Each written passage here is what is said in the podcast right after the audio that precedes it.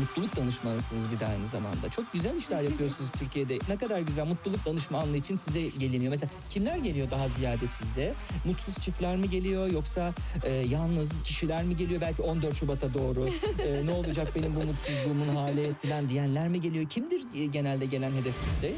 Ben kurumlara mutluluk danışmanlığı yapıyorum. E, kurumlar da önce az ücret verip insanlara mutsuz edip sonra da size mi danışıyorlar nasıl mutlu edeceğiz bunları diye. Gündem dışı.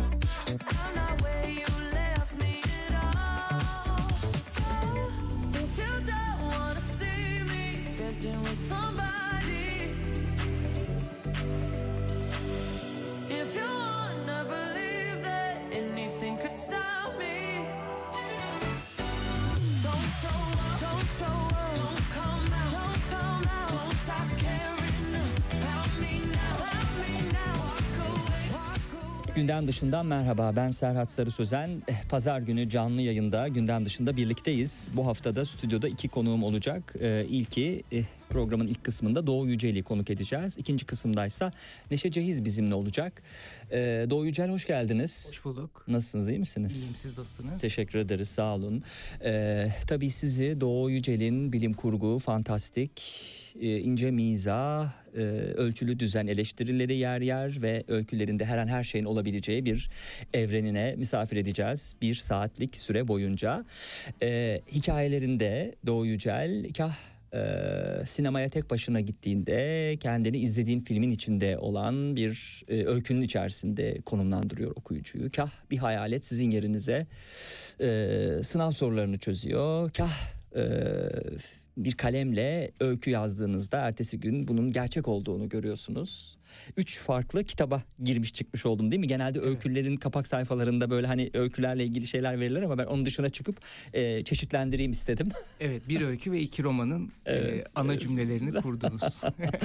Fikirlerini özetlediniz evet. Evet peki.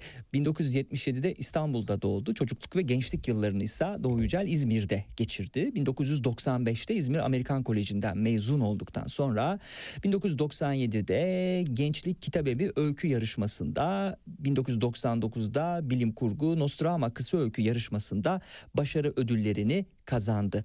Bu öykülerinde yer aldığı Düşler, Kabuslar ve Gelecek Masalları isimli ilk öykü kitabı ise 2000'de yayınlandı. Peki bu öykü kitabına şöyle bir baktığımızda e, aslında bu programda sevgili dinleyenler Güneş Hırsızlarına özel bir yer ayıracağız ama e, Doğu Yücel ilk defa programa konuk olduğu için bizim 5 yıldır devam eden bu programımızda e, böyle birçok kitabın da e, içerisine girip çıkalım. Öykülerin, romanların içerisinde dolaşalım istiyorum. Belki filmler. Filmler tabii doğru söylüyorsunuz. E, fantastik, büyülü gerçeklik zaman zaman da bilim kurgu değil mi? E, aslında Doğu Yücel'in gençliğinden bu tarafa e, en gençliğinden bu tarafa yanlış oldu pardon. Çocukluktan bu tarafa diyelim belki. Yani lise çağlarından diyelim daha e, doğru bir ifadeyle. E, çok etrafında dolaştığı bir e, konu. Ana temaya aldığı daha doğrusu oturttuğu bir konu.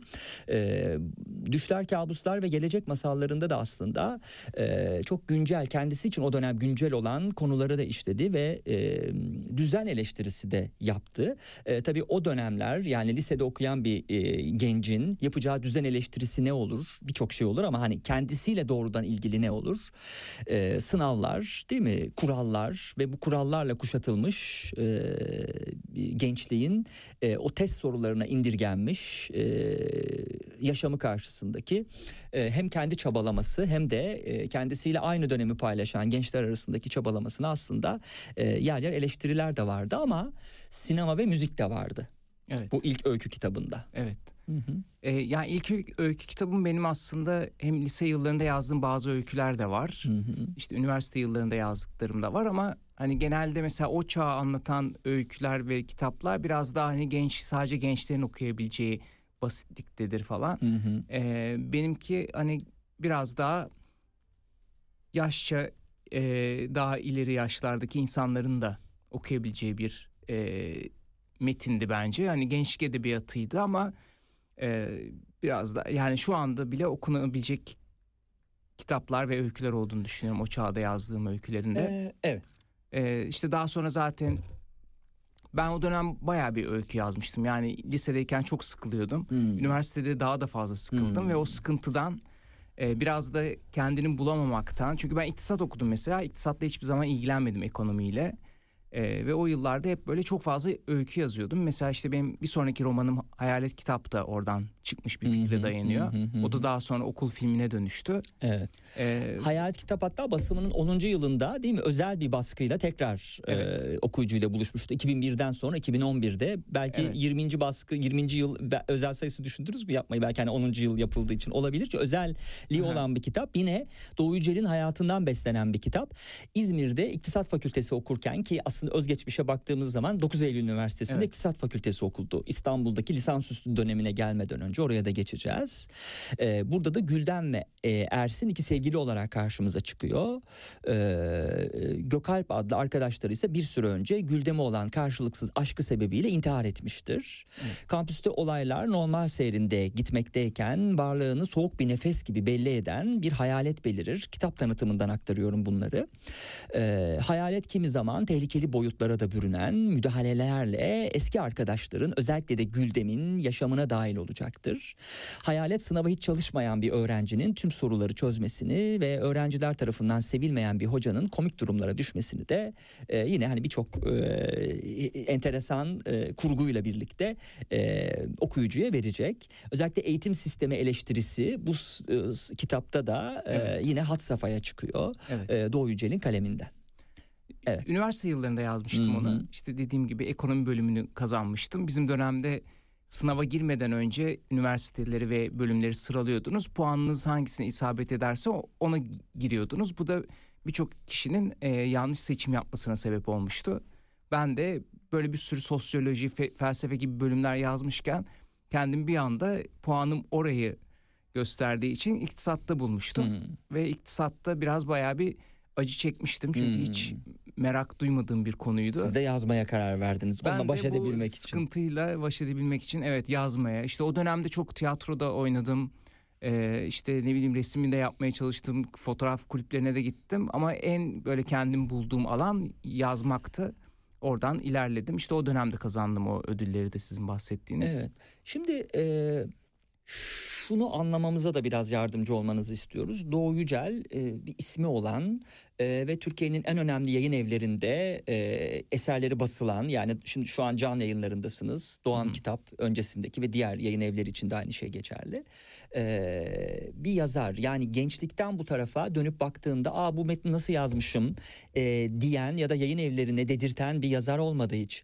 Nasıl peki e, bu yazarlığın ilk zamanlarından beri, ilk döneminden beri yani ilk öykü kitabından ve sonrasındaki Hı romanından bu tarafa nasıl beslenmişti de e, yani böyle gençlik e, eseri gibi ya da gençlik işi gibi durmadı bu. E, Doğu Yücel'in hem ismini yapmasında e, bunlar yardımcı oldu hem de çok parlak bir e, yazar geleceğinin e, böyle ilk e, tuğlalarını döşemesine yardım etti. Çünkü hani birçok gençlik yazarını görüyoruz. Gençlik kitabı olarak konumlandırılabilecek şeyler değil e, yapılan işler. İlk baştan bu tarafa değildi. Evet. Nasıl oldu da oldu?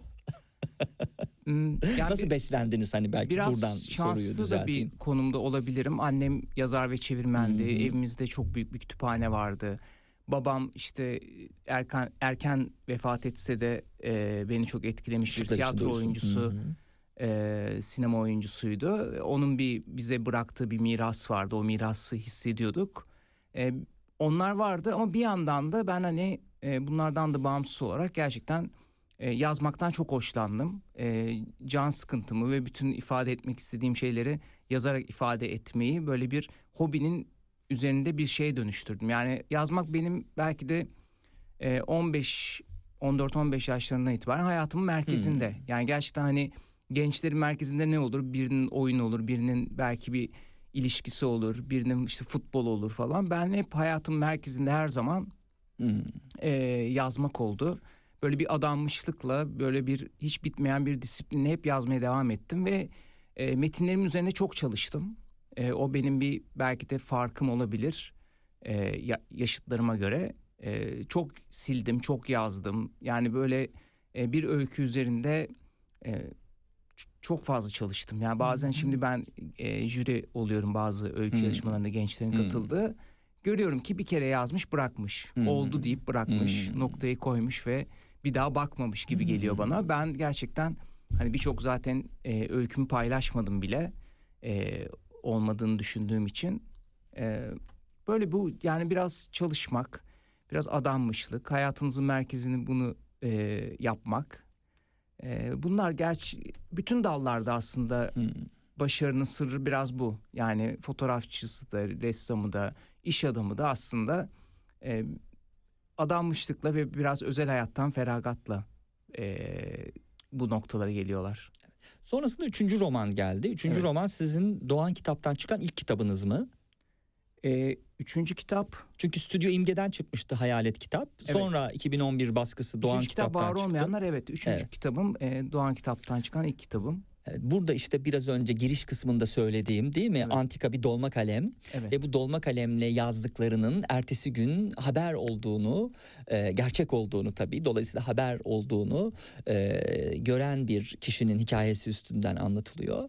Siz hep sevdiniz e, fantastik e, değil mi e, Evet. konuları?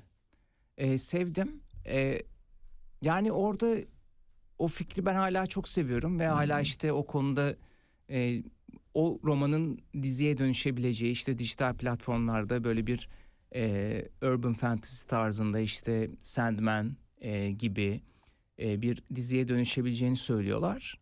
E, o, o fikirde aslında bir önceki öykülerimden yola çıkmıştım. E, işte Ölümsüzün Gıcık Sırrı diye bir öyküm vardı ödül alan bir öyküm. Orada böyle bir Mars'ta bir ovadan bahsediyordum ve ona Carl Sagan ovası vermiştim. Tam bunu yazdıktan sonra bir gazetede bir haber okudum. İşte gerçekten Mars'ta bir ova bulunuyor ve e, o ovanın adını e, Sagan koyuyorlar.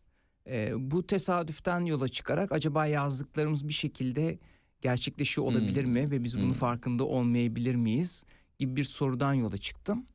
E, tabii yani fantastik edebiyat çok seviyorum ama kendimi böyle salt fantastik bir yazar olarak da görmüyorum. Hı hı. Ee, hep böyle bir sorgulama hali de var. Hiçbir zaman e, insanları hayaletlere ya da böyle sahte inançlara e, yöneltecek, e, irrasyonel e, düşüncelere sevk edecek e, bir tavır gütmüyorum. Hmm. E, ona çok dikkat ediyorum. Yani Hayal dünyasını renklendirecek değil mi kriter belki? Evet yani asıl hedefim o. Yani ben biraz hayatı çok monoton buluyorum. Hep aynı şeyler olup duruyor hayatımızda. Ee, ve ne bileyim işte bir bariyer diye bir öyküm vardı mesela. İşte bariyerin içine şeytan giriyor. Hmm. Ee, otopark bariyerinin. Ee, şimdi mesela biraz önce arabamı park ederken onu düşündüm yani. Bariyer açılmak bilmedi ya da açıldı ve sanki her an e, tekrar devrilecek, tekrar kapanacakmış gibi geldi bana. Ee, ve o öyküm aklına gel- aklıma geldi kendi öyküm ve bu öyküm birçok insana da bu e, hayal gücü egzersizini e, yaratmış onların kafasında. Bunu seviyorum işte e, var olmayanlarda da aynı şekilde eğer yazdıklarımız gerçek olursa ne olurdu gibi bir sorunun peşinden gittim. Evet. Acaba e, Doğu Yücel'in kitaplığında neler var? Hangi kitaplar var? Hani birçok şey vardır şüphesiz ama hadi tahminde bulunalım sevgili dinleyenler. İlk tahmini ben yapayım. E, Gaiman'ın kitapları vardır diye düşünüyorum. Var mı? Neil Gaiman'ın. Evet tabii tabii. Evet. İlk tahmin doğru çıktı. Yani Gerçi e, Ray Bradbury vardır belki. tabii ki tabii ki. Evet, gerçi tabii e, hani Doğu Yücel gibi çok okuyan, küçüklüğünden beri çok okuyan birisi. Rastgele bir şey söylesem bile muhtemelen de vardır diye düşünüyorum. Zengin bir kütüphaneniz vardır değil mi? Evet, evet. Peki siz kimleri okumaktan, ben tahmin etmeyi bir kenara bırakacak olursam, Aha. e, siz kimleri okumaktan zevk alırsınız gerçekten ve kendinize yakın bulduğunuz olur? Ben mesela çok çeşitli tarzlarda okumaya çalışıyorum. Yani dediğiniz gibi Neil Gaiman ve Ray Bradbury gibi e, fantastik ve bilim kurgu e, tabanlı yazarlar da var. İşte Lovecraft, Edgar Allan Poe gibi gotik korku Hmm. yazarları. E, Jules Verne'le ilk kitap okumaya başladım. O her zaman e, söylemeyi sevdiğim bir isim. E, gençlik edebiyatı sayılsa da. İşte Stephen King, ne bileyim böyle Paul Auster gibi e, daha böyle şehir edebiyatı yapan yazarlar.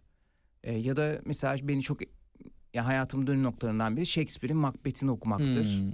E, defalarca okudum, analiz ettim Macbeth'i özellikle ve ha- diğer işte Hamlet'i, e, 3. Richard'ı. E, bunlar e, çok isim var. Hani Türk yazarlara biraz geç girdim aslında. Müfit Özdeş gibi Türk yazarlar da benim için önemli. E, Orhan Pamuk. Hmm. E, tüm bunlar bir, bir anda sorulunca akla gelmiyor. Yani çok çok fazla var çünkü yani. Peki Orhan Pamuk'un e, özellikle ilk kitapları mı Cevdet Bey ve oğulları yoksa daha sonra yazdığı işte Ortadaki kitapları aslında. Hmm. Onları daha Kar. çok seviyorum. Benim adım, kırmızı. Hı hı. E, hatta Masumiyet Müzesi Hmm. e, Nobel'i aldığı sırada yazdığı. E, o dönemini daha çok seviyorum. Çok var yani edebiyattan bahsetmek gerekirse. Evet. Ben çizgi romandan da çok esinlendim. Ne bileyim sinemadan da çok esinlendim. Hmm. İşte senaryolardan özellikle. Daha internetin ilk yıllarında bir şekilde o senaryolara ulaşıp işte Quentin Tarantino'nun mesela Hmm. Andrew, Andrew Nichole'un senaryoları. Onları bayağı okudum. E, bir çünkü sinematografik bir tarafı var benim e, kitaplarımın. Filmleştirildi de mesela hani Evet. biraz önce okulu konuştuk Taylan biraderlerin değil mi? Evet. Ee, ama bunun dışında kimdir bu Mithat Karaman Ee, ve ondan sonra e, Beter ol Mithat Karaman var ama ilki Evet. kimdir bu Mithat Karaman? Cennet Apartmanı'nda e, bizi e, götürdüğünüz e, Evet. bir e, Bir kara mizah mizahi polisiye bir hikayesi. evet polisiye hikayesi. E, o da işte e, geçtiğimiz sene e, çekildi film. E, Süleyman Arda Eminçe çekti. Kadir Doğulu e, Mithat Karaman rolünü oynadı. Aynı zamanda filmin yapımcısı kendisi. O da umarım e, birkaç ay içinde e, Türkiye'de yayınlanacak diye düşünüyorum. Vizyona girmesini istiyorlar. Çünkü Kazakistan ortak yapımı. Kazakistan'ın çok ünlü bir oyuncusu da küçük bir rol, Hmm. rolde görüyoruz. E, yani bu sinemaya uyarlanmasının çok hoşuma gidiyor. Hmm. Öykülerimin ve kitaplarımın. Standartınızı karşılıyor mu? Çünkü e, edebiyatta Aha. e, standardınız yüksek bir standardınız var. Yani yazdığınız metinler bağlamında Evet. söylüyorum. Hani Türk sinemasının geldiği yer evet e, güzel devam ettiği e, eğilim e, yukarı doğru çıkan bir eğilim evet güzel. Hı. Tatmin ediyor mu sizi peki? Ya bir bir yazarı e, eserini hani sinemada görmek Bile sadece. her zaman yüzde yüz tatmin etmez. Yani Hmm. hatta çoğu zaman hiç tatmin etmez. Hmm. Atıyorum Kubrick'in e, Shining'i başyapıt kabul edilir ama Stephen King nefret ediyordur o filmden hı, mesela. hı. E, kendi gidip e, kendi versiyonunu çekmiştir daha sonra. O yüzden tabii ki bazı şeylere takılıyorum. Okul filminde e, biraz daha fazla şeye takılmıştım. Çünkü o biraz daha serbest uyarlamaydı. Hı. Şimdi bu Mithat Karaman'ın filmi birebir uyarlama gibi bir şey oldu. O yüzden e, daha mutluyum o filmle alakalı. Tabii son halini görmem gerekiyor. E, kurgu aşaması halen daha devam ediyor çünkü. E, aynı zamanda bir kısa öyküm de şimdi Para Adam isimli. E, o da kısa filme dönüştürüldü. Ankara Film Festivali'nde yarışıyor. Aynı zamanda İsveç'te bir e, fantastik film festivalinde de yarışacak.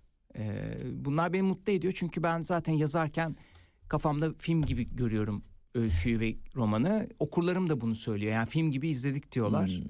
Peki e, izlediğiniz zaman e, hani bazen özellikle ilk kitaplarda bu geçerli olur. E, e, romancı ya da öykücü kendisini anlatır. E, ilk Aha. kitaplarında kendisinden beslenir. Evet. E, tabii gelinen nokta itibariyle aradan hani 10 yıllar geçmiş oldu sizin ilk kitabınız çıktığından bu tarafa. E, o, o var mı hala? Yani izlediğiniz zaman kendiniz e, olmayı ya da hadi ben de oynasam dediğiniz oluyor mu hiç? E, günün birinde kamera önünde görme ihtimali olacak mı? Siz o heyecanlandırıyor mu yani? Küçük bir rolüm var bu Mithat hı. Karaman filminde. Hmm.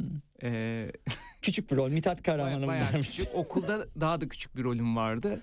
E, bir kısa filmde oynadım. Oyunculuk çok zor. Hmm. Yani babam da... Çünkü üniversite yıllarında yaptım demiştiniz değil mi? İktisattan e, fırsat Evet, bir kaldıkça tiyatro uzaklaşıp. deneyimim oldu e, kısa süren. E, çok zor bir iş. Yani o konuda kendimi çok rahat hissetmiyorum. Hatta hiç rahat hissetmiyorum. E, yani replik ezberlemek bile başlı başına bir sıkıntı. E, ama belki ileride de olabilir diyorum ama bilmiyorum bakalım göreceğiz. Evet, o şeylere e, filmcilere göz kırpıyor Doğu Yücel hiç belli olmaz. Şimdi e, Güneş Hırsızları kitabında e, bir novelle olarak ifade edilen e, Güneş Hırsızları e, öyküsüne gelmeden o son öykü e, sevgili dinleyenler e, biz e, bu kitabın içerisinde öykülerde gezelim. Böyle yer yer belki biraz tadını da kaçırtabiliriz. Yazarı biraz e, tabii hop, çok hoplatmadan. E, rüya tarifleriyle başlayalım. E, öncesinde de şeyi söyleyelim. E, Güneş Hırsızları öykü kitabında yine sıra dışı hikayelerle e, karşımıza çıkıyor. E, hani okunmaya başladığımız zaman hani bu kadar da olmaz dedirten e, alıntıyla söylüyorum. E, öyküler çıkıyor. İlham perileri gerçek olabilir mi gibi sorularla gülümseten metaforlarla e, ve yine ince mizahi e, üslubuyla e, Doğu Yücel e, bu kitabı Güneş Hırsızları'nı yazdı. E, tabii bu e, kitaptan sonra e, kimdir bu Mithat Karaman'ın e, değil mi o geldi. Bu ondan önce yazılan bir e, kitapta hani şeye baktığımız zaman sıralamaya öldüğünü Google'dan öğrenen adam e, ve sonra Beter Ol Kahraman'ın ikinci e, kitabı e, çıktı e, son olarak. Şimdi biz e, iki önceki kitaba dönüyoruz. Rüya e, tarifleri e, bu kitaptan ilk öykü bir giriş mahiyetinde bir e, okuyalım. Olağanüstü yeteneğimi keşfettiğimde 17 yaşındaydım. Hemen aklınıza filmlerdeki veya çizgi romanlardaki metafizik güçler, paranormal yetiler, şimşekli alevli e, numaralar falan gelmesin. Gerçek dünyada yaşıyorum. Burada işler farklı yürüyor. Farklı derken gerçek dünyadaki gerçek üstülüklerin daha az eğlenceli olduğu gibi küçümseyici bir ima yaptığını düşünülmesin. Hatta tam tersine detayların arasına saklanan, herkesin gözüne çarpmayan bu sürprizlerin en uçuk film, roman veya çizgi romanlardaki olaylara birçok açıdan üstün geldiğini söyleyebilirim diye başlıyor e, kahramanımız ve bir e, ilerleyen e, sayfalarda görüyoruz ki bir yeteneği var.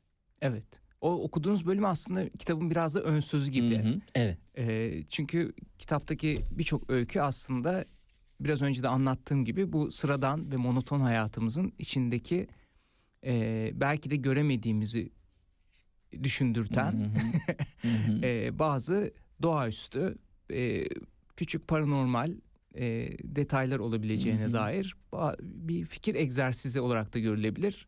Aynı zamanda içinden bir mesaj çıkarabileceğimiz e, kıssaslar olarak da görülebilir. E, böyle eğlenceli e, bir takım öyküler 12 tane. Rüyaları biçimlendirebilir miyiz değil mi? Evet, oradaki fikir Sorgusu, oydu. Fikir evet. Ee, biraz böyle bir mide bağırsak e, hastalıkları geçirmiştim. Doktor Hı hı. e, ne yediğimi bütün içindeki e, malzemesiyle birlikte yazmam gerektiğini Hmm. söylemişti ve hangi e, ürünün e,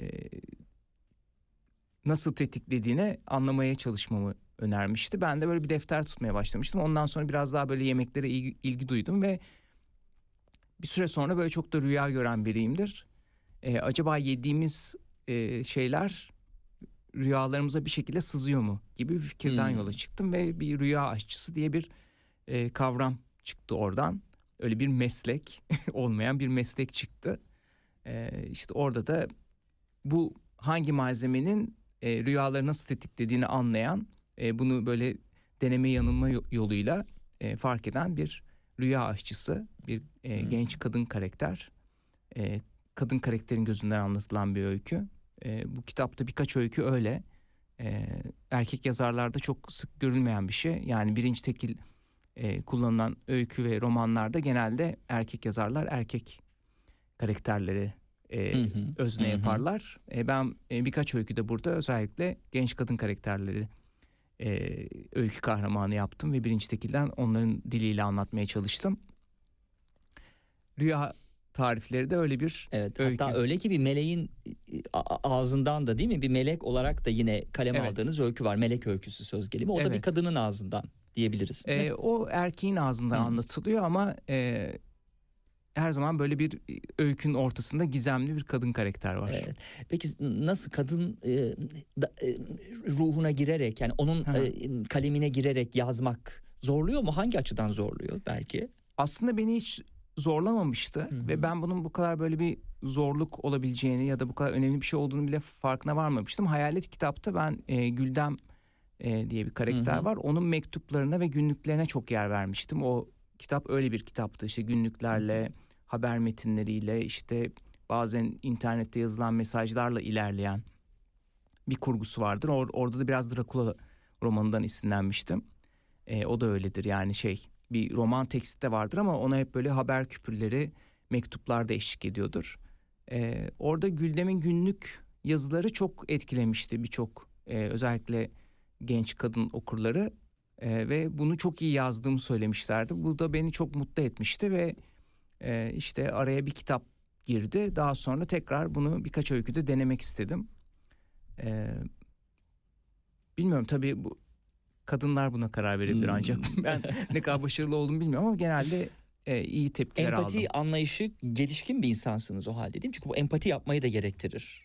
Biraz belki. fazla gelişkin bile olabilirim. O yüzden Hmm. e, zorluk çekiyorum. Hep karşı tarafı bazen kendimden bile daha fazla düşünüp e, kendimi zor durumlara soktuğum ya da kendimi küçülttüğüm ne bileyim e, gibi durumlar olabiliyor. Radyo, televizyon, sinema bölümü İstanbul Evet. Üniversitesi'nde lisansüstü eğitim için geldiğiniz o dönem artık İstanbul'a da değil mi temelli yerleştiğiniz bir döneme karşılık geliyor. İstanbul'un e, işte kültürünü de işte sinemasını da hani nerede izlenir mesela bakıldığı zaman ikinci öyküye hani emek sineması ya da işte Pendik'teki getiremedim ismini şimdi e, Oscar sineması. Oscar sineması Hı hı. hani bütün bunları da sizin gözlemleyip hani e, ne- nerede izlenir, nerede belki yenir içilir falan bütün bunları da aslında içselleştirdiğiniz bir döneme denk geliyor muhtemelen lisansüstü eğitim için İstanbul'a Evet, ben- geldiğiniz dönemden sonrası. E, aynen o dönemde tabii İstanbul'daki sinemaları daha iyi tanıdım ama ondan önce de ben İzmir'de yaşıyorken bile İstanbul Film Festivali için Hmm, Ee, zaten İstanbul'a ayağınız geliyordum. Hı hı. E, ve sinemaları az çok biliyordum. Emek sinemasında birçok e, efsanevi filme e, tanıklık ettim. E, ama o öyküde özellikle e, biraz e, Pendik'teki o Oscar sinemasına değinmek istedim. Evet. Çünkü hep böyle eskiden o radikalde e, sinema filmlerine bakıyordum. İşte kaçırmak istemediğim bir film hep böyle en son oraya giderdi ve orada böyle birkaç hafta gösterilirdi. Ee, orada böyle sanki hayata tutunurdu o film.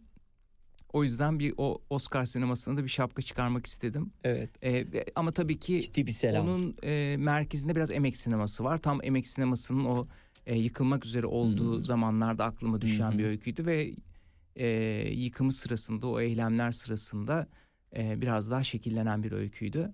E, Evet. Emek sinemasına aslında saygı duruşu olarak görülebilir. Ve diğer kapanan işte Rex, e, Alka, At, Alcatraz mıydı? An gitti kafa. Evet. Evet, o, o tip kapanan sevdiğimiz nostaljik sinemalara. Evet. Şimdi tabii e, AVM'deki e, e, şimdi bu Emek, Rex, işte Oscar sinemalarına bir selam var ama e, bir taraftan da AVM'deki sinemalarla ilgili de ufak e, şeyler var değil mi? E, kitapta, öyküde e, oralarda film izlemenin o filmi heder etmek olarak e, değerlendirileceği söyleniyor. Öyle değerlendiriliyor daha doğrusu. Hı hı. E, nitekim zaten e, bize öyküyü anlatan Kaan da e, aslında bir sinema gurmesi diyebiliriz. Evet. E, Doğu Yücel'den kopmuş, ete kemiğe bürünmüş yani iyi bir sinema izleyicisi. O yüzden de e, E.T. filmi değil mi orada e, Evet. ha- hayatını değiştiren bir film olarak tanımladığı e, ve yeni versiyonu gösterime girecek. Bu arada gerçekten sanki E.T.'nin yeni bir versiyonu girmiş miydi? Tabii, tabii, Okuttuğum tabii, zaman evet, evet. öyle hatırlıyorum. Aynen. Ona denk getirdim. Yani bütün Evet. yıl yıl ve diğer bilgileri onunla örtüştürmeye çalıştım. Evet. Ee, öyküye baktığımız zaman ne görüyoruz? Ee, arkadaşıyla bir zaman planlaması yapıyor. Tutmayınca sinemaya yalnız gitmek zorunda kalacak. Sinemaya tek başına gidenler öyküsünde e, Kaan'ın e, bu e, öyküsünü bize a- e, aktarıyor. E, yer göstericiyle yaptığı diyalog değil mi? Orada e, da önem arz ediyor. Ben de tek başına sinemaya gidenleri severim diyecektir yer göstericisi.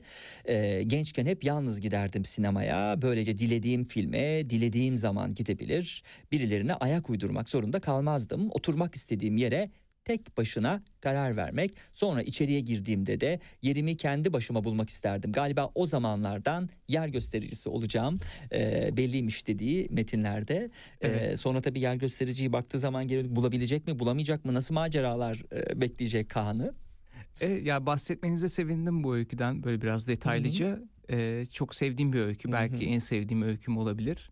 E, sinemaya tek başına gitmeyi ben çok seviyorum. Halen daha gidiyorum. E, başka bir büyüsü var. Yani filmin Hı hı. içine daha fazla giriyorum. Yani yanımdaki arkadaşım ne kadar e, kafaca bana yakın olsa da e, bir başkasıyla gittiğim zaman acaba o ne düşünüyor? Benim kadar sevmedi mi? E, boş boşuna onu buraya sürüklediğimi mi düşünüyor gibisinden hep öyle düşüncelerle izlediğim Hı hı. için filmden yüzde yüz e, keyif her zaman alamıyorum ya da objektif karar veremiyorum film hakkında. Hı hı. O yüzden hala o sinemaya tek başına gitmeyi e, biraz övmek, e, böyle de yapılabileceğini gençlere aktarabilmek için e, bu öyküyü yazdım. E, yani özellikle şu an mesela sinemaya çok az kişi gidiyor maalesef. Evet. E, çok seyirci sayısı çok düştü. E, o yüzden hani AVM sinemalarında tabii ki e, küçümsemiyorum aslında. Orada karakter öyle bir şey söylüyor. Çünkü yani tabii ama şunu yapıyorum yani eğer gerçek bir sinemada ki bu öyküyü yazdığım zaman birçok gerçek hani nostaljik anlamda. Feriye de geçiyordu öyküde sinemalar arasında. Tabii o zaman Ona da Fe- selam Feriye'de verelim. vardı, Evet. Rex'te vardı, Hı hı. birçok sinemada vardı. Hani onlar varken AVM sinemasına gitmeyi tercih etmem ama artık onlar Hı hı. bir ya da iki tane evet. kaldı sanırım.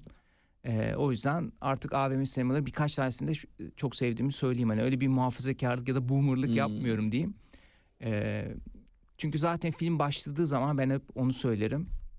Bazen çok kötü bir yerde oturduğum bile oluyor. Hani bazen çok önde oturuyorsunuz, bazen çok kenarda oturuyorsunuz ama film gerçekten iyi bir filmse, bir büyü- büyülü bir tarafı varsa zaten hiçbir şeyin um- hiçbir şey umrunuzda olmuyor zaten. AVM'de misiniz? E, köşeden mi izliyorsunuz? Boynunuz mu ağrıyacak? Hiç, her şeyi unutuyorsunuz ve o filmin bir parçası oluyorsunuz. E, perdenin diğer tarafına geçme e, deneyimini yaşayabiliyorsunuz. E, o yüzden Kaan bunu biraz farklı yaşamış perdenin öteki Kaan tarafına bunu gerçekten geçmeyi. yaşıyor. Evet. E.T. izlerken kendini filmin içinde Greg karakteri olarak e, görecektir birdenbire. E, ve e, o da değil mi bir e, bu kadar e, O da onun seven bir parçası, kişi evet. olarak evet. ve daha sonra bu deneyimi tekrar yaşamaya çalışıyor ama bir türlü yaşayamıyor. Hmm. Yani o gün neyi doğru yaptı da e, diğer günler bunu yapamadı diye onun peşinde düşünüyor ve düşüyor ve aslında sinemaya tek başına gitmek de onun bir parçasıymış. Hı hı. Ee, ve salonda tek başına olmak. Ee, fakat bunu tekrarlayınca yine olmuyor. Çünkü başka bir takım ritüeller e, Hmm, de olması gerekir. Doğru. farkına varıyor. Evet, Evet. yani. Ee, şimdi eh, Doğu Yücel'le birlikte programın ilk kısmında güneş hırsızlarından öyküleri konuşuyoruz sevgili dinleyenler. Aslında biraz önce e, Doğu Yücel'in bütün hemen hemen bütün aslında e, yapmış olduğu çalışmaları böyle hızlı da olsa konuşmuş olduk. E, karanlığın ortasında öyküsü geliyor. Burada da elinde sazıyla Ömer karşımıza çıkmadan önce e, bizi on binlerce yıl öncesine götürüyorsunuz ve e, bir klanın içindeyiz. Hok, Yot, Vok bizi misafir ediyor Evet. öykünün başında. Tek heceli isimleri var mağara adamlarının. Evet. Öyle bir mantık olabileceğini düşündüm o yıllarda. Hı hı. Yani birkaç heceli değil de tek Evet. heceli konuşmak herhalde daha mantıklı. Daha pratik tabii. Daha o kadar az insanın olduğu bir yerde Evet. belki aynen. E, Noel Baba'yı kim öldürdü lan öyküsü devam ediyor. Burada da lapa lapa e, kar yağdığını hissettiren bir öykü. Bir kış Bir yılbaşı öyküsü, öyküsü. Yılbaşı öyküsü evet. Burada hani siz bunlarla ilgili hani girip bilgi vermek isterseniz verebilirsiniz. Yoksa ben bir sonraki öyküye Yani karanlığın de- ortasında da önemsediğim bir öykü. Ee, bu 12 öykü arasında çok öne çıkan bir öykü değil ama e, protest bir tarafı var. Hı hı. Biraz politik bir öykü ve aslında kısaca şunu yani paralel e, bir kurguyla e, bir mağara adamını ve günümüzde bir müzisyeni izliyoruz ve Hmm. e, mağara adamı tüm o etrafındaki korkunç e, durumlara rağmen ve akılsızlığa rağmen yani insanoğlu daha evrimleşmediği bir dönem çünkü e, daha özgür. Yani günümüzdeki insandan daha özgür olduğunu e, anlattığım e, protest ve politik bir öykü. E, Yer, Öyle. yer yer hayata dair e, bir takım şeyler de sorgulanıyor. E, o yine mizahi üslubuyla Doğu Yücel'in. Nitekim Aynasız Güzel'in masalında öpüşürken gözlerimizi neden kapatacağımız değil mi? Orada Evet. da bir tema olarak var.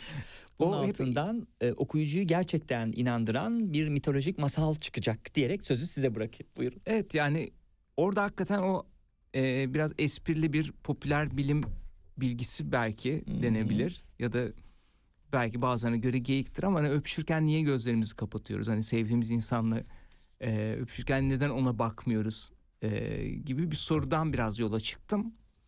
E, ve böyle bir masal e, edebiyatı aslında orada yaptığım. E, tam anlamıyla bir masal aslında. Müftü Özdeş işte sevdiğim yazarlardan bir tanesi. Bilim kurgu yazarıdır ama aralara böyle hep birkaç tane e, masal da yerleştirirdi. Onları çok severdim. Biraz ondan esinlendim. E, biraz Binbir Gece masalları gibi masalları çok okudum ben e, gençlik yıllarında. Hmm. E, biraz da ondan esinlendim. Böyle biraz aşk üzerine, biraz e, günümüzdeki narsisizm e, üzerine. Yani böyle çok narsist bir e, gezegen ve o gezegeni e, tanrılar cezalandırıyor. Hiçbir ya- bütün yansımaları e, Hmm. yok ediyorlar. E, su yüzeyi işte ne bileyim kaşık yüzeyinde bile insanlar e, kendi yansımalarını görememeye başlıyorlar bu narsisizmden dolayı. E, derken e, oranın ama çok güzel kabul edilen bir kadını yani çünkü sonuçta herkes birbirini görebiliyor. Hı hı. E, kadını şey e, na bir çoban gözlerime bak diyor. Kadın da kendini çok görmek istiyor. Yani çok güzel olduğu söyleniyor hep ama kendini göremiyor.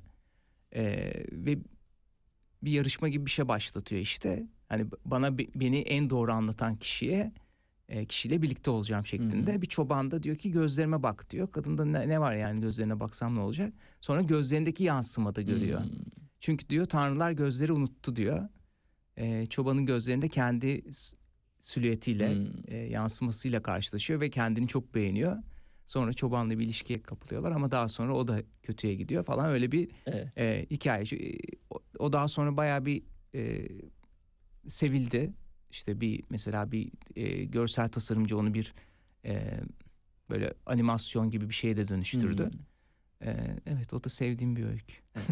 E tabii içinde hem aşk olacak hem Evet. e, mitoloji olacak. Belki bir masal olacak. Evet. E, bir de güzel bir kalemle yazılınca tabii e, sevilmeyip de ne olacak yani öykü. Ya bazen mesela çok iyi bir fikir buluyorum yani hani fikir olarak ama diyorum ki bunun altından kalkamayabilirim Hmm. ya da e, sonunda yazdığım öykü o fikrin e, potansiyelini ortaya çıkarmayabilir diye bir endişe duyuyorum.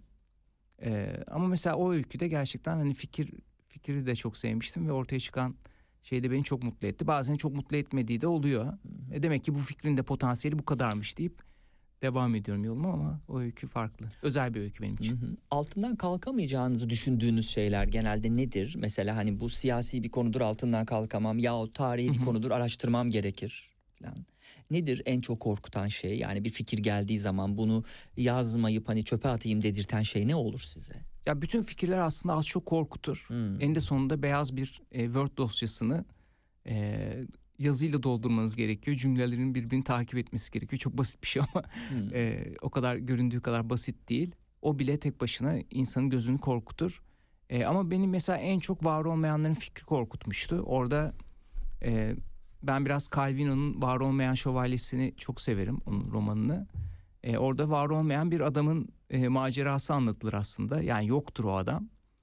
E, biraz var olmayanlarda da bunu yapmak istemiştim. Hı hı.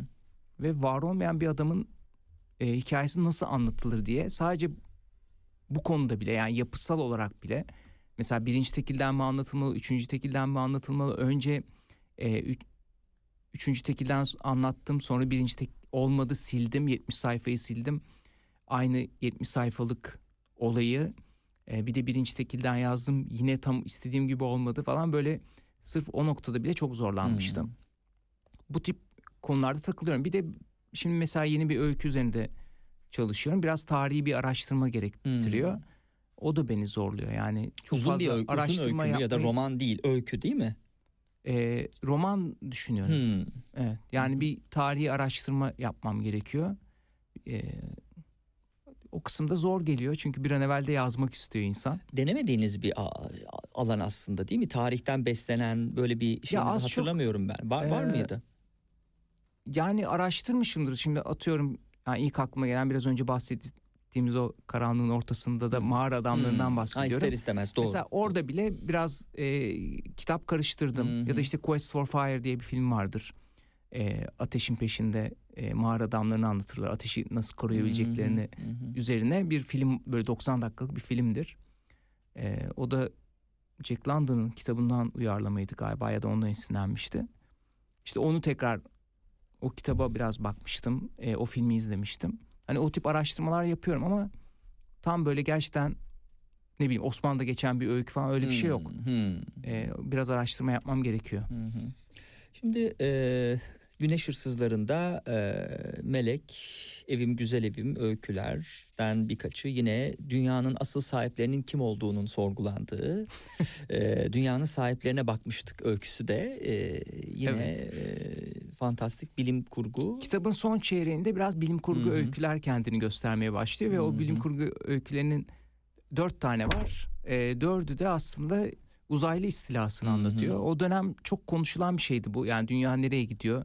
Artık uzaylılar istila etsin de e, ele geçirsinler. Yani kendi ırkımızdan bıktığımız dönemlerde halen daha öyle aslında. Hı. Ben de böyle üç tane farklı senaryo yazdım. E, uzaylı istilası olsa nasıl olur ya da uzaylılarla ilk kontakt nasıl gerçekleşebilir gibi.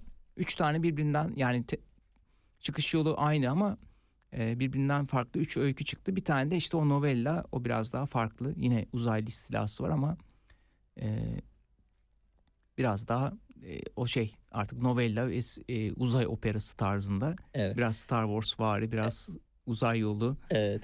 Son gibi. üç öykü demişken tabii e, ilkinde Greenwich değil mi kasabasında çıkıyor bir e, uzay gemisi ve işte bunu görüyorlar. Evet. E, tam olarak dünyanın sahiplerine bakmıştık öyküsüne bir giriş mahiyetinde olsun bu.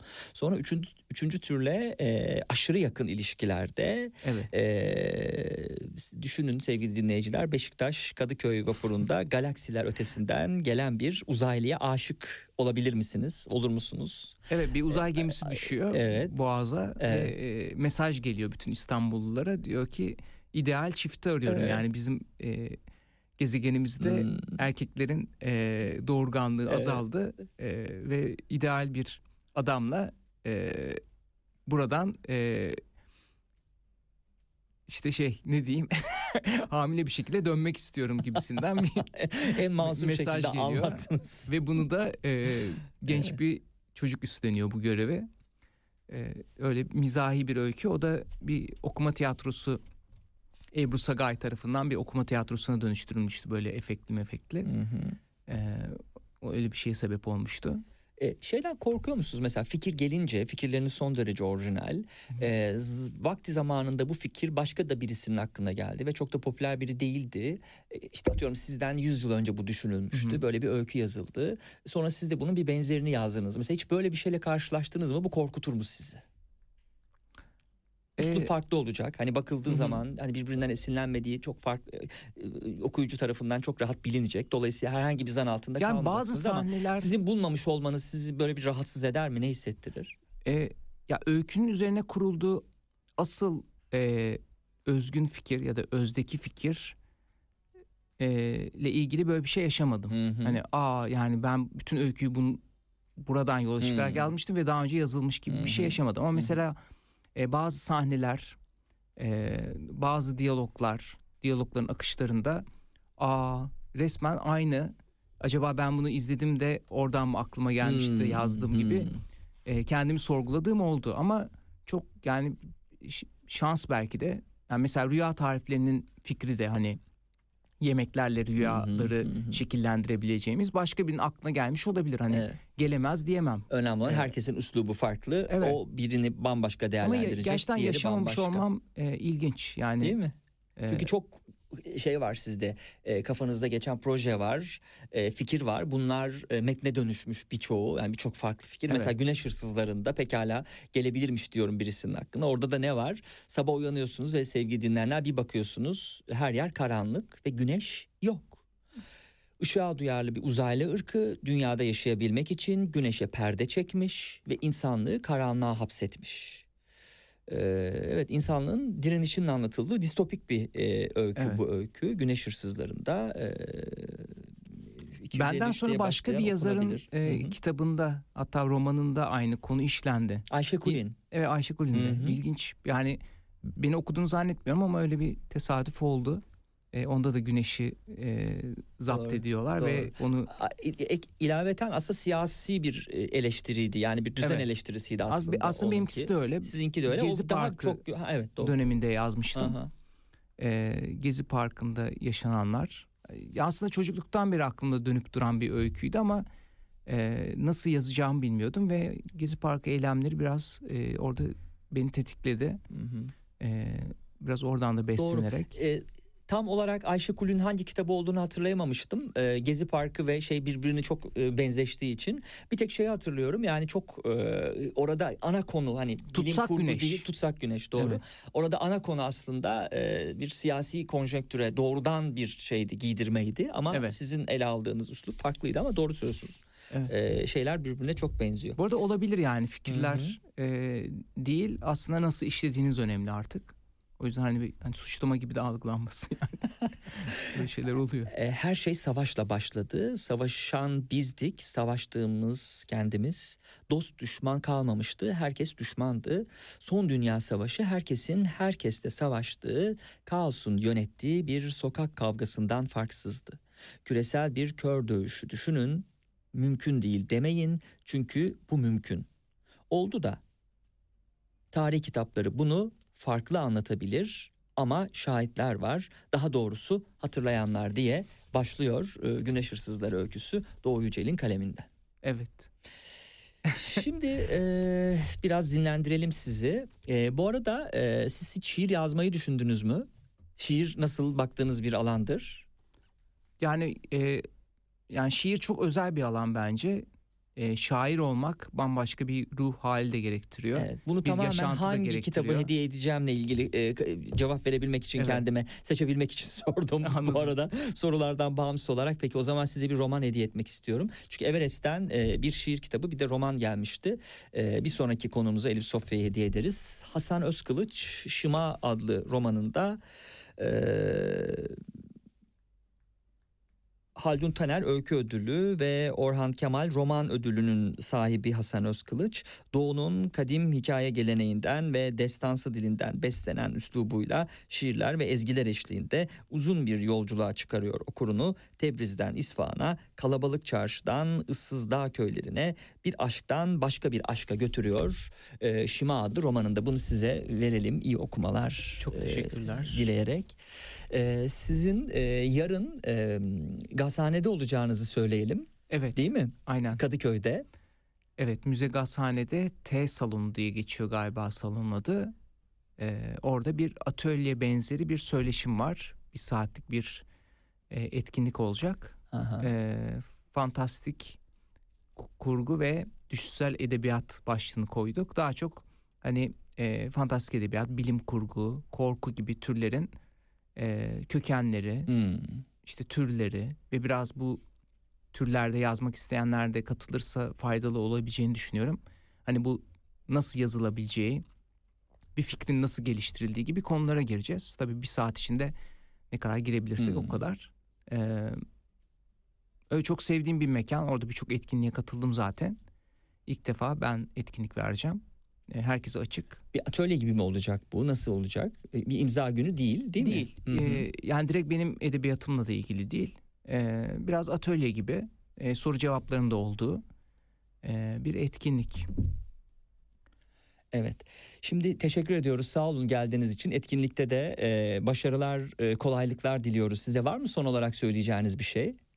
E, yok teşekkürler. Yani bir saat konuşma şansı e, bulduğumuz çok nadirdir. Artık radyolarda, televizyonlarda böyle iki dakika bile bulsak mutlu oluyoruz. Bir Evet. saat konuştuğuma şaşırdım şu an. bir de sohbet de oldu. çok hızlı aktı. Evet, sizin bütün e, eserlerinizden şöyle biraz tadımlık e, bakalım deyince zaman gerçekten e, hızlı geçti benim açımdan da. E, ilk kısmında programın e, Doğu Yücel konuktu sevgili dinleyenler. Can yayınlarından artık e, çıkıyor bütün kitapları. E, tabii şu an e, bir çekilen filmi var kitapları dışında. E, Mithat Karaman yani filmin adı tam belli olmadı. Kimdir bu Mithat Karaman ama filminden? Kenan şey, Ke- uyarlandı. Kemal Doğulu oynayacak değil mi? Başrolde. Doğulu. Kadir Doğulu pardon. Evet. Evet. ka- Karışıyor hep. ka- karışıyor hep aynen. Kenan Doğulu demediğime şükredin dinleyici sevgili dinleyenler. ben ben bile bazen diyorum. Karıştırıyorum. Yani hem okuyacağız hem de e, izleyeceğiz e, görünen o Doğu Yücel'in e, metinlerini.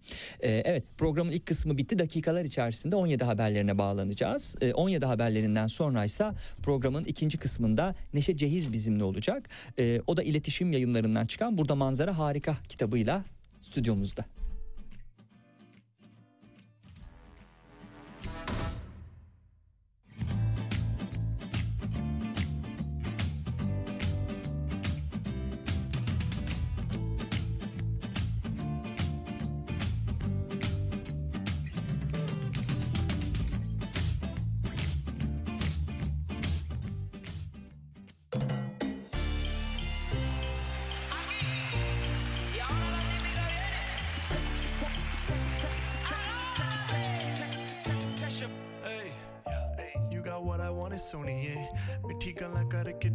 ਛੱਡ ਕੇ ਛੱਡ ਕੇ Hey, I think about it every day. Baby looking like Hana Kazana on a play. Hey, like mithai, like mithai, like kulfi, rasmalai. Hey, pista barfi, ਸਰਦੀਆਂ ਵਿੱਚ ਗਰਮੀ ਲੱਗਦੀ ਜਦ ਵੀ ਤੂੰ ਮੇਰੇ ਰਾਹ ਵਿੱਚੋਂ ਚੱਲਦੀ Yeah, ਲੱਭ ਵਿੱਚ ਮੇਰੇ ਕੋਲੋਂ ਲੰਘਦੀ Throw it back and bubble bubble up in front of me. Everybody trying to figure out your recipe. I'm just trying to get a piece, baby. I know that you wanna get crazy, crazy. Shorty, take it slow, then chitty, chitty. Hey, baby, let me see it. I just wanna eat it. Baby, let me see it.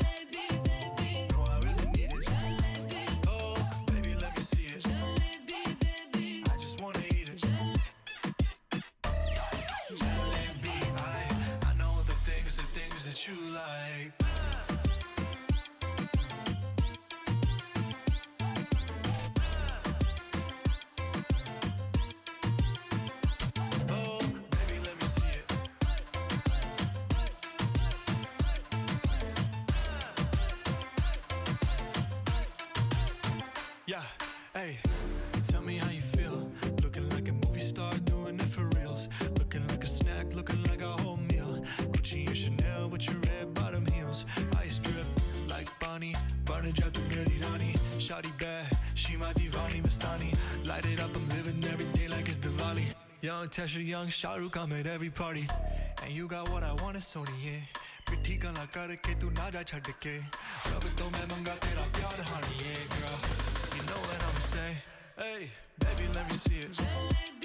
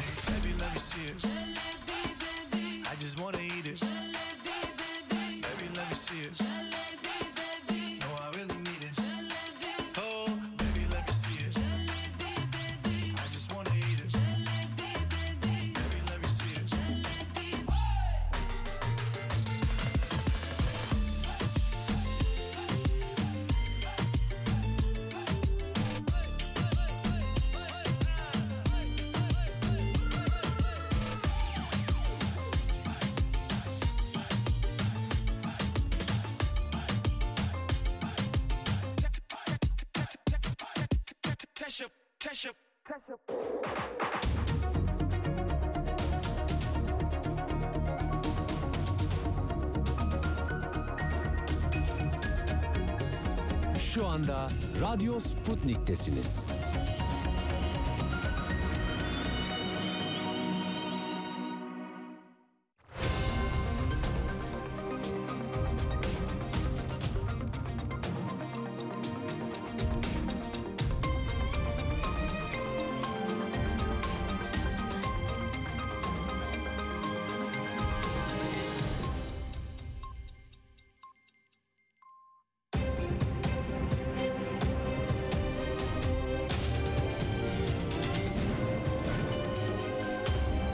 Radyo Sputnik.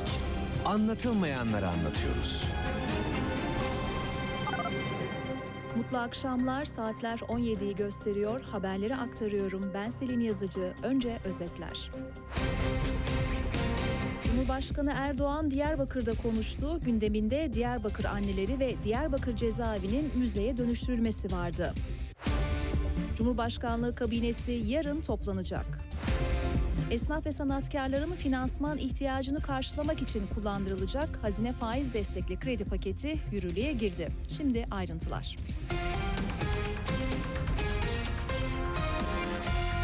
Cumhurbaşkanı Recep Tayyip Erdoğan bugün Diyarbakır'da toplu açılış töreninde konuştu. Erdoğan'ın gündeminde evlat nöbetindeki aileler vardı. Batı'ya seslenen Cumhurbaşkanı, "Nerede bu Batı'nın insan hakları savunucuları?" dedi. Diyarbakır annelerini Batı'nın şempanzelerine bırakmadık. Nerede bu Batı'nın insan hakları savunucuları? Nerede bunlar? Bir kere gelip de Diyarbakır annelerini, evlatları Kandil'e kaçırılan Diyarbakır annelerini gelip ziyaret ettiler mi? Gördüler mi? Niye? Onların insan hakları savunuculuğuyla alakası yok. Sadece sahne artisti. Ama benim Diyarbakır annesi kardeşlerim bunlara yüz vermediler. Dik durdular ve peyderpey evlatları da dönüp geldi. Cumhurbaşkanı konuşmasında Diyarbakır cezaevinin müze olacağını ve bugün itibarıyla Adalet Bakanlığı'ndan Kültür ve Turizm Bakanlığı'na devredildiğini açıkladı. Adalet Bakanlığımız cezaevini tamamen boşalttı. Bugün itibariyle cezaevi Adalet Bakanlığımızdan Kültür ve Turizm Bakanlığımıza devredilmiştir. Kültür ve Turizm Bakanlığımız eski cezaevinin restorasyonu için gereken projeleri hazırladı. Geçmişte nice acılara, kötü hatıralara konu olan Diyarbakır cezaevi binası artık hem hafıza hem de farklı alanlarda faaliyet yürütme mekanı olarak hizmet verecek.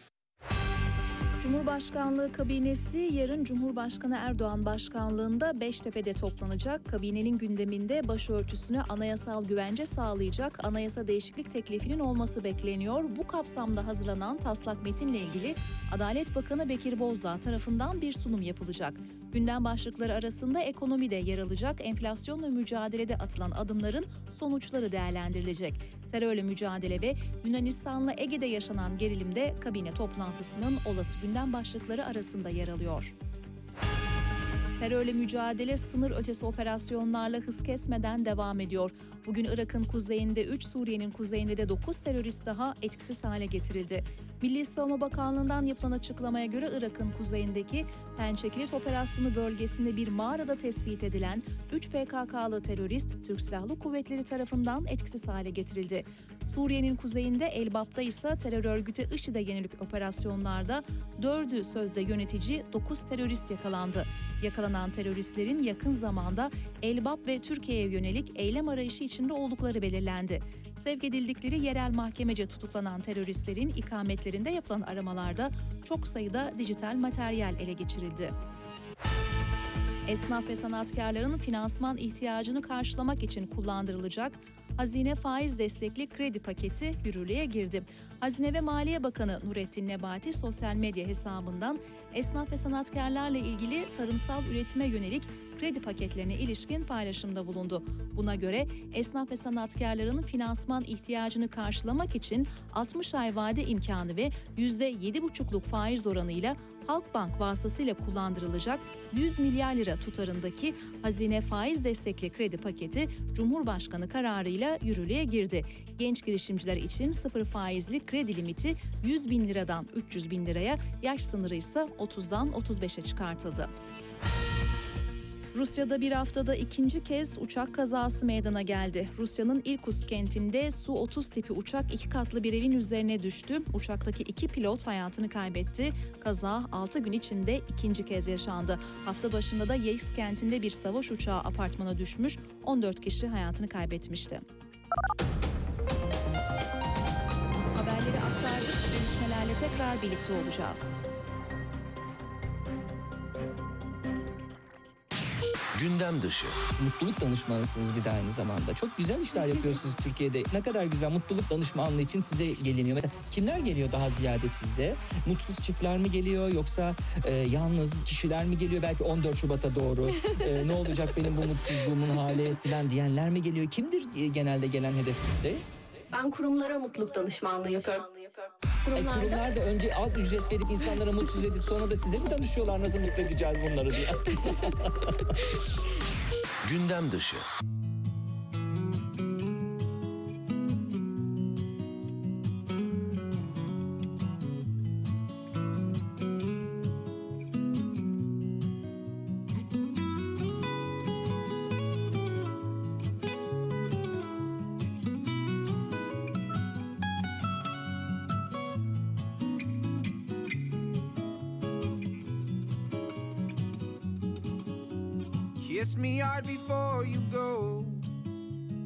Summertime sadness.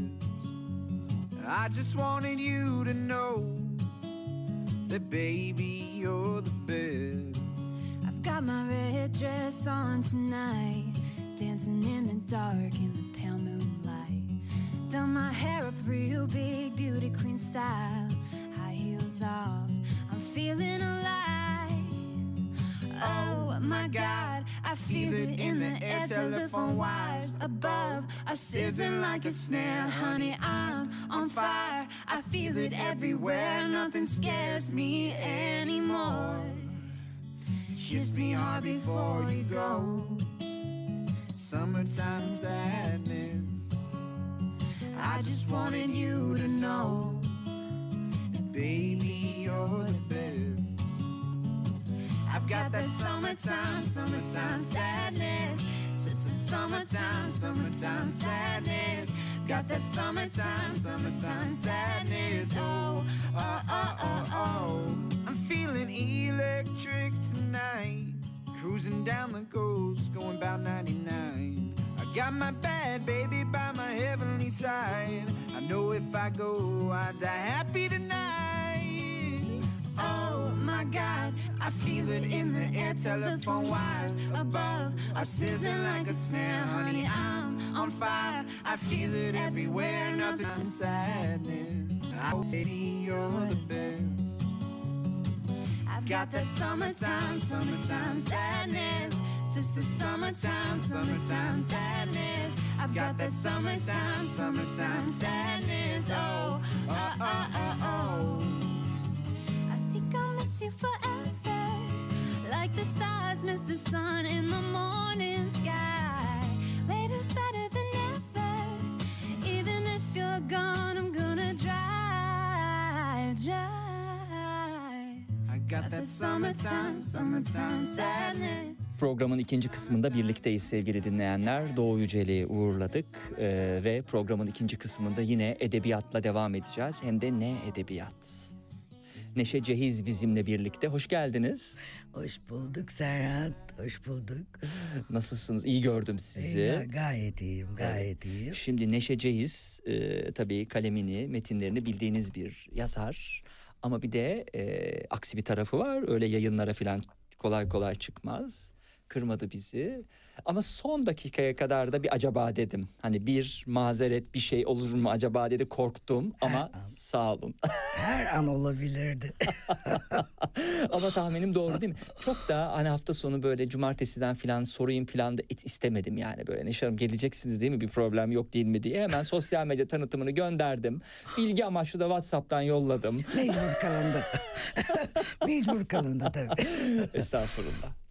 Evet. Bu arada e, Neşe Cengiz'i bizim metinlerinden biliyoruz ama biraz geçmişe gittiğimiz zaman yazarlığın başladığı anı ya da belki daha önceden o yazar ruhu e, girmişti içine bir şekilde ama sonra ne oldu bilmiyoruz. Aslında Eczacılık Fakültesi mezunu Evet, Neşe evet, Cengiz. öyle.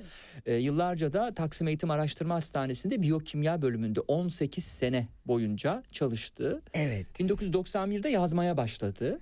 Evet. Ee, çalışırken mi yazıldı yoksa hani e, yayın çalıştıktan sonraya mı denk geldi? Nasıldı o timing? Çok çok güzel bir noktadan başladın. Ee, çalışırken yazıldı. Hmm. Yayın peki beklendi mi hani 18 yılın do- dolması yani emekli olmak ya da ayrılmak Hayır hayır yayınlanmaya hayır, hayır Hmm. asla ben zaten e, baş asistan olarak Ankara'dan e, Taksim Eğitim Araştırma Hastanesi'ne geldim. E, ancak baş asistan olarak geldim ama bölümümüzde asistan yoktu. Hmm. Böylece bana çok güzel bir fırsat doğdu. Tabii küçük bir laboratuvarın bir şefi var. Ben baş asistanıyım. Yani eğitim yoktu henüz. O zaman ne oldu? Bana zaman kaldı. Günlük işlerin dışında eee, dedim ya kapasite düşüktü o dönem. Eee, bir eee, devletin daktilosunda ilk öykülerim eee, orada çıktı tabii yani. Hem bana bir fırsat yaratmış oldu. Çünkü zaman gerekli yani. Günlük hayatta eee, yaptığınız işle 8 saat 10 saat eee, harcarken yazmaya eee, nasıl vakit Hmm. ayıracaksınız? Değil mi? Ne kadar ayıracaksınız? Eee, tabii ki her şey gibi en çok da yazı bizden zaman ister. Eee, her bakımdan zaman ister. Başka şeylerden hatta e, özveride bulunmayı gerektirir biliyorsun.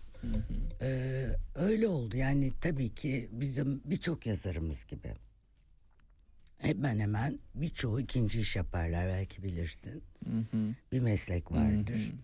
Ee, yanı sıra da yazmaya çabalarız. Doğru. Her diye. seferinde mesela bunu e, biliyorum ikinci bir meslek yapılması gerektiğini ama her seferinde şaşırıyorum. Mesela Behçet Çelik'in o güzel değil mi metinlerine bakıyorum ama bir taraftan da tam zamanlı hukukçu olması e, enteresan bir şey yani çakışıyor İnanılır gibi. E, değil. Yani işte M- Murat Gülsoy mühendis efendim. E, filanca gazeteci. Peki birinin başka bir meslek yaptığını bilseniz, bildiğinizde sonra yazısını okusanız yani önce yazarı keşfetmek sonra yaptığı işi öğrenmek değil. Okusanız bu bir şey değiştirir mi? Bende değiştiriyor mesela. Ben de değiştirmez çünkü yazmadığım dönemde de yani bir sadece bir okur olduğum dönemde de ben yazar otobiyografilerine çok meraklıydım. Hala da öyleyim. Ee, sevdiğim yazarların, ressamların o otobiyografilerine aşırı meraklıyımdır. Onu bilmek istiyorum ben. Yani yazar nasıl bir yaşamdan geliyor. Hiç önemli değil geçirdiği eğitim veya e, sıfır eğitim de olabilir. Ee, yani karakteriyle ilgili, kişiliğiyle ilgili, kimliğiyle ilgili bilgi sahibi olursam e, bir kardeşlik bağını daha iyi kurabiliyorum ben. Sevdiğim yazarla. Öyleydi yani. E, biliyorsun önce yazma serüveni her zaman okumakla başlıyor. Ee, yani iyi bir okur olmakla da başlıyor diyebilirim. Ee, fark etmiyor yani kısacası benim için yazarın. 91'de ilk e, kitap geldi. E, öncesinde öyküler değil mi? Varlık dergisinde yayınlandı. Yani işte odur. Yani Evet. 91'de ben e, daha doğrusu e, şiirlerim ilk varlıkta e, çıkmasıyla birlikte e, bir de öykülerini görelim Hmm, dediler. e, dedi Enver Ercan'dı o zaman Varlık dergisinde ki benim de edebiyat dergisi olarak hani e, orada bir şiirim veya bir hikayem çıksa çok gurur duyabileceğim bir dergi. Varlık biliyorsun. eskiden beri öyle tabii. E, biliyorsun hep şöyledir. İlk şiirlerim işte Varlık dergisinde yayınlandı. Benim okuduğum biyografilerin Hı hı, çoğunda işte ilk hı. öyküleri Hı hı, Varlık'ta. Varlık'ta yayınlandı. Şimdi ona demek ki hasret duyuyordum Hmm, birazcık. o tarihlerde, Evet evet. şiirler orada çıkmıştı. Daha sonra Enver Ercan öyküleri okuduktan sonra e, senin hikayeciliğin daha iyi dedi bana. Hmm. Tabii bir dergi yöneten kişi olarak onun sözünü önemsedim. Etkilendim de. E, öykülerin tümünü toparladım. Akademik Kitabevi ödülleri vardı belki. Şimdi çoğu kişi unutmuş olabilir. Hı hı, hı hı. E, oradan da epey yazarımız çıkmıştır. İşte orada bir ödül aldı ve ne oldu ödül alarak, e, öykü ödülü alarak hızlıca basılmış oldu ilk kitabım. İlk kitap evlilik cüzdanlarını buruşturan Evet, öyküler. o- o Akademik Kitabevi ödülüne değer bulunan kitap. Ee, televizyonda e, pek pek çok dizinin de e, aslında senaristliğini de yapıyor Neşe Ceyiz. Sadece kendi kitaplarını, e, romanlarını, öykü kitaplarını okuyucuyla buluşmuyor. Dizilere de geleceğiz ama ilk kitabın üstünde durmasak olmaz. Varlık yayınlarından çıktı o da. Evet, evet. Ee, evlilik cüzdanlarını buruşturan öyküler. Evet, evet. O tabii o e, e, bizim e, öykü dünyamızı işte yeni bir soluk, işte ölü öykü dünyamızı canlandırdı gibi böyle bir takım şeyler çıkmıştı. E, tabii ki o küçük onaylamalar e, şeyi artırıyor yani motivasyonunuzu artırıyor. E, zaten artık bir yerde e, yaşamın içinde o yazma kesiti var olmak zorunda. E, yaz, e, yazı süreklilik gösteren bir şey olmak zorunda aynı zamanda. Yani ben işte bıraktım diyebileceğiniz bir şey değil. Edebiyatla ilişki daha doğrusu. 10 yıl e, hiç kitap çıkarmayabilirsiniz ama e, işte bir şey dürter sizi. Yazma alışkanlığı böyle bir şey e, demek istiyorum. Bilmiyorum hani hmm.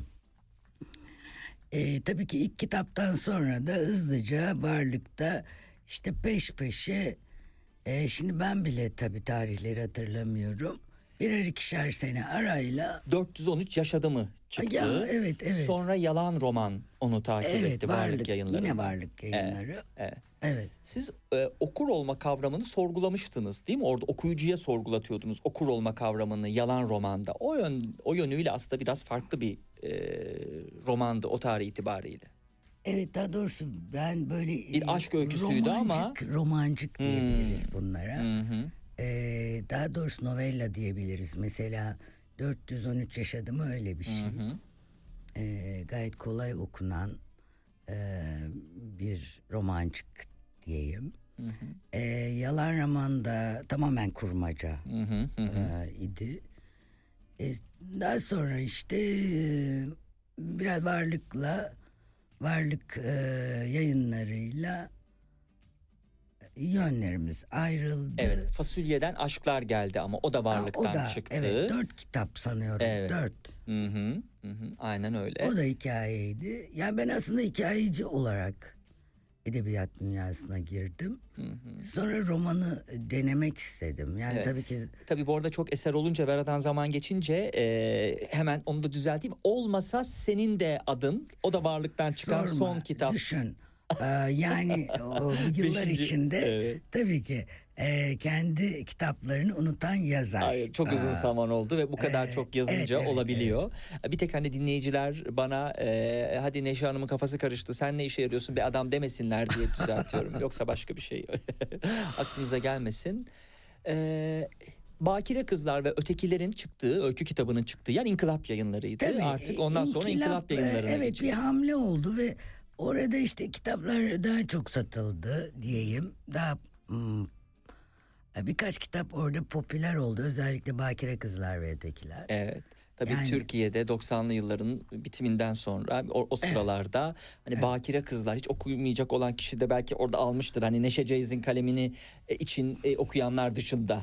Yani e, içindeki öykülerin çoğu gerçeğe dayalı öyküler zaten. Yani ben çok Burada- realist bir yazarım. Evet cinsellik de aslında değil mi bu öykülerde aslında ana noktayı oluşturuyordu. Aynen öyle. Ee, çekingen, utangaç, cinsellik söz konusu olunca yüzü kızaran kızlar bir tarafta, bakire kızlar bir tarafta da e, hani böyle e, sizin ifadenizle bakireliği böyle süslü püslü bir şapka gibi başında taşıyanlar olarak ifade edilmiş. Bir de cinsel freni tutmayanlar diğer tarafta ötekiler olarak a- adlandırıyorsunuz. evet, E, bunları da bakire kızlar ve ötekilerde. Yani bu e, tabii ki yani biz de o yıllar 90'lı yılları e, daha kapalı bir toplum olduğumuzu e, düşünüyorum. İşte bu e, malum internet, e, iletişim araçları vesaire vesaire. Belki o eski değerler bitti artık ama e, bir kuşak için e, gerçekten utanılacak şeydi. Cinsellik de konuşulamazdı vesaire. E, böyle tabii ki etraftan anlatılar birikince e, ve hepsi bir noktada toplanınca e, tamamen kadınların bu bakirelik e, üzerine yani bana anlattıkları öykülerinden e, bir dosya oldu. E, İnkılap da e, buna çok olumlu baktı. E, bence yani tabii ki yazdığım çoğu şeyi artık beğenmiyorum ama iyi bir e, öykü kitabı olduğunu düşünüyorum. Peki 90'lı yıllarda zor konuşulurdu dediniz ama acaba gelinen nokta itibariyle e, şimdi daha böyle her şeyin rahat konuşulabildiği bir konjonktürde miyiz yoksa acaba 90'lı yıllarda e, bunları biz daha rahat konuşabiliyor muyduk? Ne dersiniz o kıyaslamayı yaptığımızda? E, ya da al birini vur ötekine belki yıl olarak. Bilemiyorum. Yani Nasıl tamamen değerlendirirsiniz? bir e, hani e, değişim olduğunu düşünüyorum ben o yıllara göre daha e, ile gençlik e, onların çoğu gençlik hikayeleri zaten e, genç insanların hikayeleri. E, şimdi o tarzda bir bas- baskı olduğunu düşünmüyorum. Rahat, Hı. Daha rahat olduğunu Hı. düşünüyorum. Yani bu konular üzerine konuşulabil daha rahat konuşulabildiğini düşünüyorum pardon. Ee, evet o da işte o dönemin e, ben de artık e, diyorum ya diğerlerinin anlatıları bir yerde baskı yapıyor ve onu yazmak zorunda kalıyorsunuz. Öyle bir dönemdi sanıyorum. Evet. E, İnkılap'la da e, üç ya da dört kitaplık bir e, Çalışma ilişkiniz e, oldu. dönem, dönem E, yaşadım. İkinci kitap İnkılap'ta Beni Odana Götür. İlk O da kitapta, erkek hikayeleri. Evet kadın hikayeleriyken bu defa e, tabii hani e, yin yang o diğeri E, eksik olmak kalmaz. zorundaydı. E, erkek hikayeleri burada karşımıza çıkıyor. Ergenlikte ve ileri yaşlarda erkeklerin kadınlarla girdiği ilişkilerde içine düştükleri kaosu yine e, Neşe Ceyiz kendi o üslubuyla böyle tatlı böyle üslubuyla ki şey burada manzara harikaya getireceğiz biraz sonra sözü. E, trajik komik öykülerle bize anlattı. Bazen karşılıksız bir aşk çıktı bu öykülerde karşımıza. E, bazen de genlenemez cinsel dürtülerin e, bazen de aldatma sonrası pişmanlıkların kısacası erkeklerin e, o çaresizliği ve erkek cinselliğinin e, ön plana çıktığı öykülerde onlar da İnkılap'tan çıkan ikinci kitap. Evet öyle Serhat'cığım o da e, yine aynı şekilde bana e, yakınımdaki dostlarımın, erkek arkadaşlarımın kendi ergenlik, cinsellik hikayelerini anlatmasından doğdu. Yani e, e, iki kitapta da tümü yaşanmış hikayeler hı. onu belirtmek istiyorum. Kanlıca'da çılgın aşka geçiyorum. Neşe e, Ceyz'in e, bütün kitaplarına böyle kısaca tadımlık girip sonra burada manzara harikada e, Ee, bizi tanıştırdığı uzak doğu e, bize anlattığı uzak doğu kültürüne bir bakacağız o e, şeye. E, bu defa Kanlıca'da yaşayan ve birbirini delicesine, taparcasına, ölürcesine ve hatta öldürürcesine diyor. Öldürürcesine. Seven bir kızla bir delikanlı çıkıyor burada bu öykünün ana şeyinde karşımıza. Ee, ve bu e, zorlukta gerçekleşen buluşmalarında e, binlerce kez sevgililerini haykırdıktan sonra evlenmeye karar verirler. Evlilik kararıyla birlikte önlerine çıkan birçok engeli acaba aşacaklar mı, aşamayacaklar mı? Ee, Neşe Ceyiz'in metinlerinde okuyucuyla Ee, buluşuyor. Kanlıca tabii Kanlıca e, çok bence benim e, hani kalbimde kitaplardan biri çok Hı hı. sevdiğim. Çünkü ben eğlendiğim kitapları seviyorum. Hı. Kanlıca'yı yazarken e, çok eğlendim. Çok rahat yazdım. Severek yazdım. E, birbiriyle bağlantılı yani şu anki Kanlıca olmayan tabii herhangi bir semtten kesitler ironik, alaycı, e, güldürebileceğiniz, güldürdüğünü sanıyorum okuru da. E, öyle Kanlıca'da e, son kitap oldu İnkılap'ta. Evet. Sonra Çukur'da geldi. Bir romanla okuyucuyla buluştuk. Çukur'danın çıktığı Ve yer Everest. bakalım. Everest. O da işte. Everest. Evet, evet.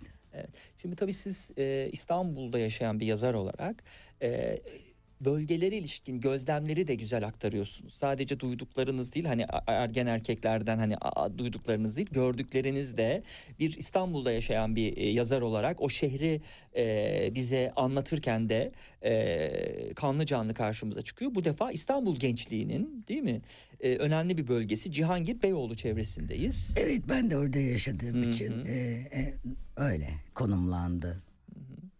Kalabalıklar içinde yaşanan yalnızlığın ele alındığı bir roman e, Çukur'da. Aynen öyle. Çukur'da da e, bir nevi e, novelladır.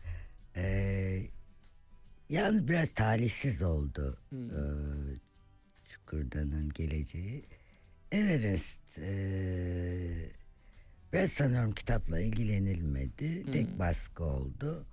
E, umarım iletişimde, Hmm. yeni yayın evimde Evet. e, tekrar yayınlanması mümkün olacak. Hı hı. Kanlıca'da öyle tabii. Hı hı. İletişim onları tekrar e, Ee, kendi grafik kapaklarıyla birlikte güzel, şahane. Şahane. Memnun musunuz yeni yayın evinizden? Hayırlı olsun diyelim. İlk Çok kitap yeni yayın evinin. Çok memnunum gerçekten.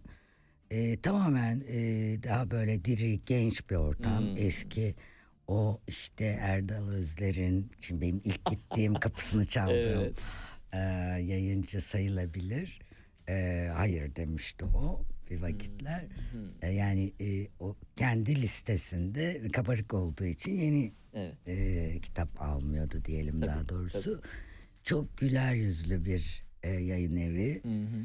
E, iç açıcı bir yayın evi. Hı hı. Ben şu anda en azından e, ilet- kendi insani insani iletişimim açısından yayın evimden çok memnunum. Evet.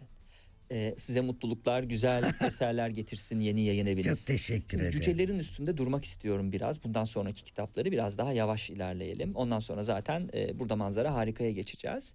Bir önceki kitaptı bu. E, hem e, burada e, kitapta okur hem yazar Evren Bükülmez hem de onun yarattığı Nergis karakterinin hikayesine ortak oluyor. E, kat, çok katmanlı bir e, tabii yapı var öyküde. İki karakter birbirine bağlanıyor öyküde. Değil mi? Cücelerden biraz söz edelim Evet isterseniz. cüceler e, cüceler can yayın evinden çıktı zaten bu hani Hı hı. e, iletişimden önce can yayın eviydi. Siz Türkiye'de ne kadar böyle güzel cicili bicili yayın evi varsa hepsini de bir tadına baktınız. Yani ama işte duramamışım yani sonuçta. E, duramamışım. Yani Erdal Özfilan dediniz ama bütün yayın evlerinin kapıları size tabii ki açılıyor. Açılmayacak da ne olacak Evet evet yani? sor- Evet. sorun olmuyor gerçekten. Evet, Bu da hani e, bir ayrıcalık diyeyim. E, ondan memnunum. E, Neşe o sabah uyandığında yanında yatan adam zaten Nergis. yıllar ne, Nergis düzeltiyorum. Gitti evet. E, yatağın aynı tarafına yatmıştı fakat yıllardır da ayrı yatıyorlardı. An itibariyle sırtı ona dönüktü. Nergis'in boş bakan gözleri kocasının ensesinde bir noktaya kilitlendi. Burada bir Kafka'ya da bir aslında bir selam çıkış e, var. var. Tabii Evet. ki var. Çünkü orada bir böcek görüyor sanki. E, tabii ki. Tabii bizde de şöyle bir alışkanlık var. Biz derken yayıncılardan bahsediyorum. Sizi kastetmiyorum. Nerede böcek görsek ha Kafka'ya selam. Çok tipiktir o. Böcek diyemeyeceğiz artık. Doğru. Evet ben özellikle söyledim onu. evet. Çünkü aslında e, orada böcek hiç e, istemediği bir şeyi e, simgeliyor. Nergis'in çünkü kocasının e, kendisini aldattığını öğrenmiş. E, bu çok klasik bir hikayedir biliyorsunuz ama binlerce farklı şekilde anlatılabilecek bir şey. E, ve işte kadın ondan sonra ne yapar? E, onun yolculuğu, Nergis'in yolculuğudur cüceler. Aslında e, cücelerde e, Neşe Ceyiz'in dediği gibi Nergis'in yolculuğu ama e, kurgu itibariyle erkek baskısına karşı çıkan değil mi? Evet. E, bir kadının da bağımsızlık e, çabası aslında. Tabii şimdi bu kadının mesleği yok. Hı. Sadece e, ço- çocuk büyütme me- e, mesleği olmuş. Tabii onu da bir meslek kabul etmemiz lazım. E, çocukları kendisine saygı duymuyor. E, kocası aldatıyor ve işte bu yaşadığı ömür, harcadığı yıllar e, bir şeyler kafasına dank ediyor ve bir yandan da geçmişle bir e, çatışması var. E, önce oradan başlamayı düşünüyor ve geçmişle çatışmasını çözmek üzere bir yolculuğa çıkıyor. E, Cücelerde çok çok severek yazdım. Beni yormayan. e, evet bazı bazı anlatılar öyle oluyor biliyor musun? Hmm. Serhat'cığım. Ee, kendiliğinden hani akıp gidiyor. Tabii Hı hı. ki bir kurgu öncesinde işte alınmış notlar, işte defterler, sayfalar, Hmm. işte oradan bilgisayarınıza aktardığınız paragraflar vesaire bir ön çalışma diyelim ama e, bazen akmaz yani yazdığınız. Hmm. Ve Hmm. o dosya e, işte bilgisayarınızda e, işte sayısız defalar açılıp kapanır ve ben de öyle mesela büyük bir e, roman çöplüğü var. Hmm. E, çöplüğü diyorum ama yani ben onları e, sanki hani böyle çok hevesleniyorsun bir giysi alıyorsun gi- e, ve eve gider gitmez ondan vazgeçiyorsun. Öyle bir şey. Hmm. Oturup harıl harıl böyle 30'ar 40'ar sayfa yazıp bir sene boyunca o 30-40 sayfayı sürekli tekrar yazarak Hmm. çok zaman kaybettiğim Hmm. sayısız dosyam var.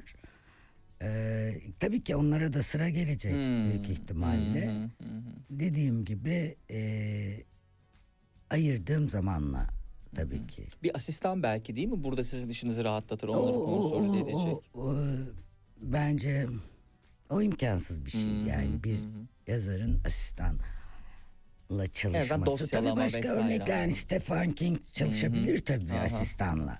Çünkü belli bölümleri araştırma yaptırıyor biliyorsun. Yazın yazı tarzı öyle veya belli bölümleri belli yazarlara yazdırıyor çalışma tarzı öyle. Unuttuğunuz, kenara ayırdığınız şeyler aslında bu olmuş, bu geliştirebilir deyip sizi böyle dürtecek bir asistandan bahsediyorum. Ah tamam aman ne kadar güzel olur. Dan Brown'un Tabii, e, hani böyle şöyle, yazı atölyesindeki şöyle. gibi şeylerden Çok bahsetmiyorum haklısın yazarlardan. tabii yani edebiyatla ilgili. Çünkü siz bildiğiniz 30 belki de 31'dir, 32'dir. Şimdi yazık yani hani o çok, kenara çok, atılanlara. Çok doğru bir şey söyledin. Ee, çok edebiyata düşkün. Ee, kendisi de belki e, yazma yeteneği olan, yazabilen. Ve size aşık. Ee, ve Sizin eserlerinize Ee, aşık. Evet evet bir barışık diyeyim. Benim Peki. e, kitaplarımı da belki seven, beğenen. E, lütfen böyle bir asistanla e, tanışırsan E, beni alın. derhal alır. derhal. Teşekkür. Evrensele verdiğiniz bir röportajda diyorsunuz ki aile kavramına ilişkin çünkü tam olarak bu da oturtuluyordu. O röportajda şöyle demişsiniz tırnak içinde alıntıladığım aile kavramı da dokunulmazlığı da beni bunaltıyor, tiksindiriyor. Kesinlikle öyle. Enses, pedofil, tecavüz sözcükleri evlerin içinde köşelere saklanmış. Böyle düşününce aile kavramı fırtınalı, bulutlu, sağacak, e, sağanak yağışlı, kabuslu bir havayı çağrıştırıyor demişsiniz. Ee, hala aynı fikirdeyim. 7 yıldan sonra Ee, değişmedi. Hiç, hiç Hmm. değişmedi. Ee, çünkü e, çocukluğumuz taciz hikayeleriyle Hmm. dolu. Ee, şu anda bir şey değişti mi? Hayır. Hayır. Aynı şekilde devam ediyor. Hmm. Çok iyi korunması gerekiyor. Çocukların pedofili Hmm. bence dünyanın en korkunç e, suçlarından biri. Hmm. Öyle düşünüyorum. Çocuk tacizi beni gerçekten tiksindiriyor ve bunu yapanlar da çoğunlukla ailesi olan, Hmm. çocuğu olan babalar olunca daha da korkunç bir Hmm. hale geliyor. E, tahammül edemiyorum. Yani bu yeryüzünde sinirimi bozabilecek e, en güçlü e, konulardan biri bu. Evet. E, buna ilaveten bir de çocukların bağımsızlığı meselesiyle e, bir e, şey vermişsiniz, e, bir röportaj vermişsiniz. Çocukluğun çocuklara bağımsızlığının öğretilememesi de ayrı bir konu sizin ele aldığınız. Sonra Kesinlikle. okullara gidiliyor. Berbat eğitim metotlarıyla iyice sindiriliyoruz. Milyonlarca kurbandan biri olmaya aday oluyoruz. Kadının bağımsızlığı yok sözün kısası ama şunu da eklemeliyim hemen sanki erkekler bağımsız da diyerek e, Değil tabii evet, ki. Değil tabii ki. İki cinsi birbirinden tabii ki ayırmıyorum. Ee, e, yaşadığımız toplum herkes az çok biliyor. Hı hı. Kötü eğitildik. Bence aile içinde de iyi eğitilmedik. E, eğitim kurumlarında iyi eğitilmedik. E, vasat, vasat, vasatın altı eğitim gördük. E, sonra da bu insanlardan bir şeyler bekliyoruz. Ne oluyor burada kişisel şeyler? Hmm, yırtmak denen sözcük var ya, amiyane tabirle. Ee, kendimizi geliştirmemiz gerekiyor oradan sıyrılabilmek için. Bu da ne ne ile oluyor? Ben bunu okuyarak yaptım. Ben bunu edebiyata bağlanarak yapabildim. Herkes kendisi için keşke bir yol bulabilse. Bu herkes için edebiyat olmayabilir. Sanat insanı kurtarır biliyorsun. Sanat insanın zihnini temizler. Ee, zaten bir e, kurtuluş yolu olarak e, bir şeye sarılırız. işimize, e, işte yazdığımız şeye, işte sen yaptığın işe. Öyle değil mi? Yani bir şeye böyle tutkuyla sarılıp e, bize m, dayatılan şimdiye kadar yaşadığımız geçmişimizi oluşturan bazı olumsuzlukları hiç değilse normalleştirmeye çalışıyoruz. Yani kendimizi var etmek için bir alana e, aslında kendi adıma konuşmam lazım. Bir alana odaklanmak, hiç değilse orada üretken olmak, e, verimli olmak bir, zamanı değerli kılmak diyeyim Serhat'cığım. Evet. Şimdi e, burada manzara harika. Bu arada burada da manzara harika sevgili dinleyenler. Neşe Ceyiz tam karşımda stüdyoda. Bizde yok öyle telefonla konuşma. evet çok hoş stüdyo. Ee, sağ olun sizin hoşluğunuz. Elif Sofya'nın Dik Ala adlı Everest'ten çıkan şiir kitabını size hediye etmek istiyoruz. Her gelen konağa bir hediyemiz Aa, oluyor. güzel. Hı hı. Çok teşekkür ediyorum. İyi Şiir okumalar, şiir zaten- sevdiğinizi de biliyoruz. O yüzden Evet. iyi okumalar. Şimdi burada manzara harikaya geçtiğimiz zaman e, ben okuyucusuyla bu kadar samimi konuşan e, pek az yazar tanıdım. Neşe Ceyiz de bunların başında geliyor. E, yani bir kere siz e, yani sadece e, kitapta anlatılan e, yani Nepal'e gidecek olmanız önemli değil. Herhangi bir yere gittiğini, e, gidecekseniz eğer bir seyahat edecekseniz lütfen okuyun. Çünkü aslında o mizahi dille anlatılanlar herkesi ilgilendiriyor. Yani kaç tane fotoğraf çekeceğinize ilişkin, e, yazarın yazdığı, tur otobüsüne ilişkin yazarın gözlemleri, bir arada bulunmanız, yemeniz, içmeniz aslında e, o e, eğlenceli üslupla e, manzara harika e, da e, sadece Nepal için değil aslında bütün bir e, aslında insanın gözlemi için e, yazılmış metinler. E, belki gerçekten e, Nepal'de e, havai e, kıyafetlerle dolaşıyor. Belki de evimizin salonunda ayaklarınızı uzatmış aylak aylak oturuyoruz. İşte harika olan manzara demişti e, kitabın editörü, kitabın tanıtımına ilişkin. Neden Nepal sorusuyla başlayalım. Kitaba kitapta aslında Nepal'e ilişkin, uzak doğu kültürüne ilişkin, namazeden yeme içmeye kadar, inanç sistemine kadar her şeyi görüyoruz ama e, bunu e, bir Neşe Ceyiz roman, romanı yazan şey, bir eseri yapan şey daha doğrusu aslında o uslup. Yani ben Nepal'i bu kadar güzel anlat, bu şekilde anlatamam, bu kadar güzel zaten anlatamam. Neşe Ceyiz kendi üslubuyla hem o turistleri böyle ince ince iğneliyor. E, gittiniz mi bu arada? Evet. E, ne zaman gidildi? E, herhalde bir 10 yıl olmuş. Ha, on- Peki hatırlamada zorlandınız mı? Çünkü bir ay önce gittiğimiz yeri bile unutuyoruz. Hani 10 yıl epey de zaman geçmiş. Yoksa notlar almış mıydınız ona ilişkin? Çünkü çok Ee, detaylı. Ay, e, tamamen unutmuştum. E, küçük bir not defterim vardı. E, ama en önemlisi çektiğim fotoğraflar vardı. Fotoğrafı gördüğüm anda e, tümünü hatırladığım için en azından tabelalar, işte m, uğranılan dükkanlar, e, işte meydanlar, e, o e, tapınaklar vesaire onların fotoğrafları elimde olduğu sürece o benim belgem oluyor ve oradan hatırlıyorum. Çok az da bir notum vardı. Aslında e, biliyorsun yani okumuşsun kitabın tarzı daha çok yolculuğun ironisi gibi bir şey. E, hatta Nepal'e hiç gitmemiş olan birinin anlatısı. E, gittim O yüzden sorduruyor. yani o yüzden bir- bir sorduruyor ülke nasıl Evet. e, 15 günlük veya 20 günlük bir seyahatle e, bir ülkeyi tanıyamayız. Nepal üzerine ben e, kitap yazacak yetkinlikte hissedemem kendimi. E, kitabın amacı da zaten Nepal'i tanıtmak değil. E, hiçbir şekilde E, değil. değil. E, o işte o turizm duygusu, o gitme görme ihtiyacı. Gitmeden de duramıyoruz tabii. Evet, ben evet, de evet, gitmeden duramıyorum. Çünkü yol yolculuk e, inanılmaz zihin açıcıdır benim için. Yer değiştirme. Sadece gitme görme değil, geldikten sonra verilecek cevapları bile yazıyor Neşeceğiz. O yüzden yani Fransa'ya gittiğiniz zaman da o cevapları kullanabilirsiniz ya da o hani sazanlıkları tırnak içinde yapıyorsanız okuduktan sonra belki daha dikkatli bir turist olacaksınız. Onu söyleyelim. Aslında düşünmedim değil yani diğer hani Avrupa ülkelerinde de Hmm. benim e, uzun kaldığım e, da oldu. E, ama bu- bu- şunu yapmak istiyorum ben hiç görmediğim bir yeri iki gün veya bir gün e, görüp hani uzun uzun üzerine araştırma yapmadan o ilk gözlemlerle Hmm.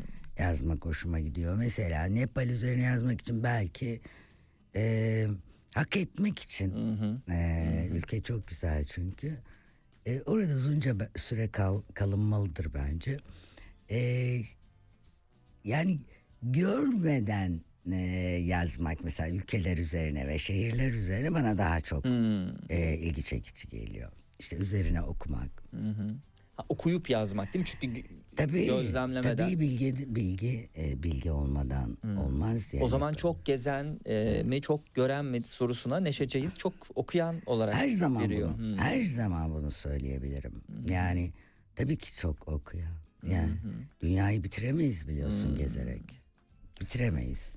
Neden Nepal sorusuna başta şöyle soruyor, söylüyor. Neşe Ceyiz'den alıntılıyorum. Ee, burada manzara harika iletişimden çıkan e, eserinden. Tepkisel soru bir çırpıda yanıt veremeyeceksiniz. Siz de bilmiyorsunuz. Neden ve nereye doğru gittiğinizi, neden doğduğunuzu, neden yaşadığınızı bilmiyorsunuz ki Nepal'e neden gittiğinizi bilesiniz. Öyleyse ilk olarak neden Nepal sorusuna kesin ve tam bir yanıt hazırlamalısınız. Neden mi Nepal? Neden olmasın? Bu kadar basit. Bu Kurnazca kadar bir basit. kaçış e, işe yarayabilir diye Evet. sürdürecek. Çünkü neden Nepal gibi, neden Meksika, efendim neden Arjantin değil mi? Ve Örneğin Mali, Mali. Süremiz az mı kaldı Serap? Hmm, Hayır hayır E, gelen mesajları da saatime geliyor o sebeple siz lütfen Ta- rahatınıza bakın. tamam. Evet. Ve şöyle e, Afrika'nın en en fakir Hmm, yani fakir Afrika'nın en fakir ülkesi olan Mali'ye gitmiştim. E, aynı şey geçerli. Neden Mali? Yani bilmiyorsun onun neden olduğunu. E, o coğrafyayı görmek istiyorsun. O yolculuğu yapmak istiyorsun. Bir güç seni oraya doğru çekiyor. Aslında e, yanıtı yok. Yanıtı yok. E, bu arada tespitler de çok önemli. Hani biraz önce neden Nepal diye soruldu ve nasıl cevap vereceğinizin sorusunu söyledi ama tabii bunu dediğim gibi başta hani Paris'e gittiği zaman Paris için kullanın, Londra için kullanın. Dikkat edin sorularının altında haset yatıyor da olabilir.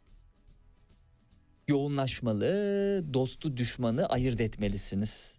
Samimiyetinizin derecesine göre karşınızdakini sorgulayın. Bilinçli ya da bilinçsiz eyleminizi değersizleştirmeye yönelik hasmınız da olabilir karşınızdaki. Küçümsüyor mu, yüceltiyor mu?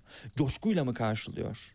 Bu esaslara göre mesafeyi ayarlayın. Saftiriklere rüyanızda aksakallı e, e, dolaşık saçları yere kadar uzayan bir dede gördüğünüzü söylerseniz açıklamanız derhal kabul görür. Dünya nimetlerini tepmiş Sadu dede uhrevi bir çağrıda bulunmuş elinizden tutmuştur. Hindistan dememiş Nepal e, demişse vardır hikmeti. Hicivden hoşlananlara kişiliğim bölündü yapıştırmaya gidiyorum dersiniz. Tebessümle karşılanır. Aydın çevrelerde görsel dağarcığımı genişletmek istiyorum dersiniz. Sakın bomboş hayatınızdan acı acı yakınmayın diye sürdürecek e, Neşe Çeyiz e, o e, eğlenceli üslubuyla. Evet. Peki neden Nepal'e gidilir dışında neden Nepal'e gidilmezi de e, bir taraftan Elbette, anlatıyor. E, elbette. o daha eğlenceli. Evet. Ee, çok e, kısa sürede diyeyim Serhat sana. Hmm. Hemen hemen iki ay içinde e, yani böyle bir hızla bir kitap yazmış değilim ben. E, bu son kitap bir coşku içinde yazdım. Çok severek yazdım. E, ve üstelik seyahatin üzerinden 10 yıl diyelim geçmiş. E, işte sevdiğim, beğendiğim bir ülkeydi tabii. Yani çok da etkilenmiştim kültüründen. Fakat gerçekten e, aralıksız ama bir iki aylık çalışma oldu. Hı hı. Ee, dediğin gibi yani neden Nepal, neden şu, neden bu. Bizi e, dünyaya doğru sürükleyen bir şeyler oluyor. Bildiğim kadarıyla sen de e, dünyayı çok dolaşmışsın. Sizin gibi ama mizahi bir dille bunu anlatabilecek durumda değilim. E, Deneyebilirsin. Evet. evet e, Deneyebilirsin. e, tabii Net- Nepal'de neler yapılır, Şiva Neler? kimdir, Evet. hepsi e, yine e, burada Neşe Ceyiz'in okumaya doyamadığımız e, hani e, şey vardır ya böyle çok komik bir fıkra vardır ama siz onu anlattığınız zaman o fıkra komik olmaz. Şimdi ben burada ne anlatsam e, doğru bir örnek oldu mu bilmiyorum. Haklı olabilirsin. Peki siz şeyde zorlandınız mı? Hani dini kısımları da anlatıyorsunuz ama bir taraftan mizah akıyor. Ee, Yani mizahi bir üslupla akıyor ama bunu da anlatırken zor oldu mu? Yani hani e, silip silip yazdığınız oldu mu? Hani bu acaba yanlış anlaşılır mı? Hani dini bir şey anlatıyor. Hayır, hayır, Beni hayır. rahatsız eden bir şey olmadı Hayır, ama hayır. o beni rahatsız etmeyen metne gelene kadar nasıl evrimden geçti metinler diye soruyorum. E, oradayken rahatsız etti beni. Hmm. Yazarken asla rahatsız et- etmez. Neden öyle olsun?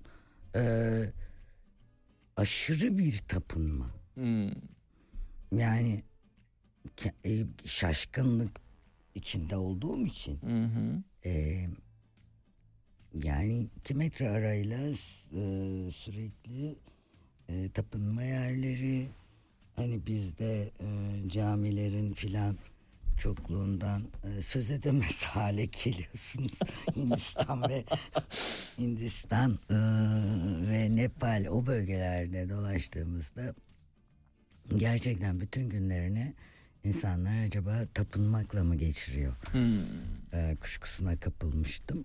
Tabii ki e, Hinduizm, e, Budizm üzerine okudum. Ama yani dersime çalıştım. Kitapta Bunları yazmadan önce Evet. elbette araştırma yaptım. Beni etkileyen paragraflardan biri evet din oralarda önemli ama e, tabii e, acaba hani bu dünyada bu e, kadar çabalamalarının e, şeyini alıyorlar mı hani karşılığını alıyorlar mı sorusunda niye Neşe Ceyiz'in eğlenceli e, üslubuyla e, şu- şunu söylediğinizi yazdığınızı hatırlıyorum. Bizim e, turist olarak gittiğimizde harcadığımız para yani işte otele verdiğimiz falan öyle bir şey de değil Evet, yalnız bu arada evet, böyle evet. süper lüks böyle jacuzzi'li falan şeyden bahsetmiyoruz. Normal makul Evet. bir işte turist olarak gidilen tatilden bahsediyorum. E, o parayla ev alacaklarını da öğrendik. Kesinlikle Hmm. e, o da çok şaşırtıcı. Yani e, Şaşırtıcı detaylar da tabii ül- var. ülke değiştirmeye kalkarsanız kesinlikle seçebilirsiniz mesela Nepal'i. Bir tek problem para kazanamayacak olmamız. Ee, e, biraz hafif stokla hayatınızı orada Hmm. geçirebilirsiniz. Şimdi benim e, bu e, Güney Asya gezilerimin çoğu e, mutlaka duymuşsundur. Özcan Yurdalan e, hem fotoğraf sanatçısı, gezgin ve arkadaşım. Onunla oldu yani dar kadroyla yaptı gezilerdi. Kendisi zaten işte hani meşhur sarı minibüs Katmandu'ya eee, o kadar yolu hani minibüsle gitmiş. Eee, Türkiye'de belki ilk de o. Ee, bu gezilerin çoğu Özcan Yurdalan'la yapıldı. Ee, zaten pek e, turizm gibi olmuyor bizim geziler. Bir ülkeyi baştan sona kat ediyoruz onunla. Yani yol yapılıyor sürekli. Dediğim gibi yani e, Nepal veya Hindistan ve oradaki ritüeller, tapın, tapınma aşırılığı e, mutlaka her gideni etkiliyordur. Biraz da galiba çıkış noktam o oldu. Hani sonunda bunu mu görmeye geldim duygusuna kapıldım. Hmm, hmm. Yani tamamen sanki inançla yürüyen bir sistem gibi olması rahatsız edicidir benim adıma. Neşe Ceyiz eğlenceli üslubuyla Nepal'de ne yapılacağını bize anlatıyor. Kah Şiva'yı tanıtıyor, kah bizi Himalayalara çıkarıyor. Ama anlatılanlar, seçilen cümleler, kelimeler Nepal'i gölgede bırakıyor şüphesiz. Burada manzara harikada. Ee, evet yazarın fırçasından turistler de fazlası, fazlasıyla nasibini alıyor demişim. Sayfa 22 de turistlerle ilgili fırçasına bakılabilir e, diye nasıl diye başlayan paragraf. Hmm. Nasıl da doymamacasına çektiniz, nasıl da aç gözlüsünüz çıt çıt tekten şöyle basarken. İnsan yüzleri, yakın portreler, başta olmak üzere manzaralar, tapınaklar, dışarıdan, içeriden, her cephesinden, kapılar, şivalar, vişnular, yerel dans eden kadınlar, savrulan etekler, kum taşıyan, har çıkaran inşaatçı kadınlar, giysi detayları, dağ keçileri, caddede gevşek gevşek yatan dokunulmaz inekler, pazar yerlerindeki yerel sebzeler, çarşılar, odalar, yol tabelaları ne bulduysanız belgelediniz. Hatta yasak olduğu halde utanmadan, arsızca, edepsizce, gizli gizli ölü yakma törenlerinde eriyip yere düşen bilekten kopmuş eli dahi makinede sapladınız diyecektir. Bunu okurken acaba dedim. Acaba e, Bir evet öz eleştiri de var mı? E, tabii ki içinde ben de varım. Evet. O takımın. E, fakat o oburluk seviyesi sanıyorum bende yoktu. Ee,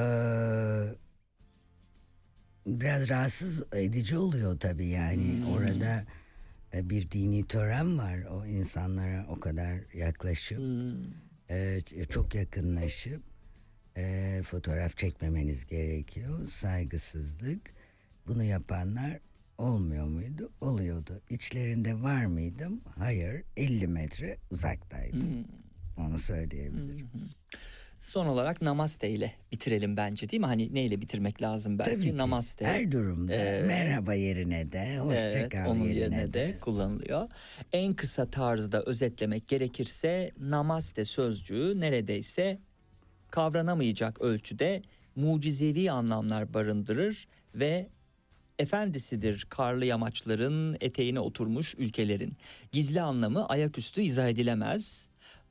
Ee, başüstü duruma e, geçin tersten bakınca da tanıdık gelmeyebilir. Karşınızda sessiz, kayıtsız, şartsız bir teslimiyette duran kişiye aptalca bakmayın.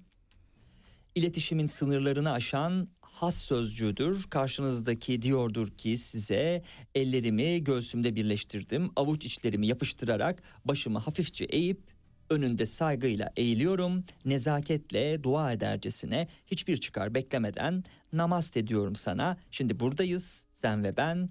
Sana hem merhaba hem hoşça kal diyorum diye sürdürecek. Kitap namaste ile bitmiyor onu söyleyelim. Devam ediyor. Ee, burada manzara harika ama biz namaste diyerek Namaste diyelim gerçekten. Programı Her bitirelim. şekilde selamlıyorum. Hem merhaba diyorum hem hoşça kal. Evet sevgili dinleyenler bugünlük bu kadar. Namaste.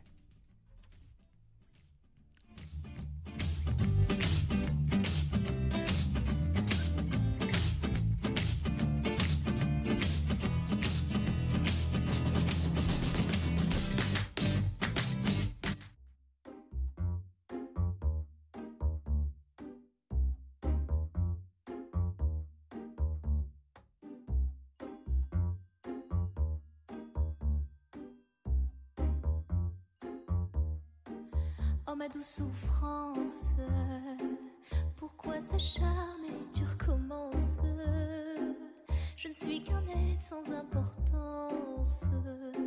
Sans lui, je suis un peu paro. Je déambule seul dans le métro. Une dernière danse pour oublier ma peine immense.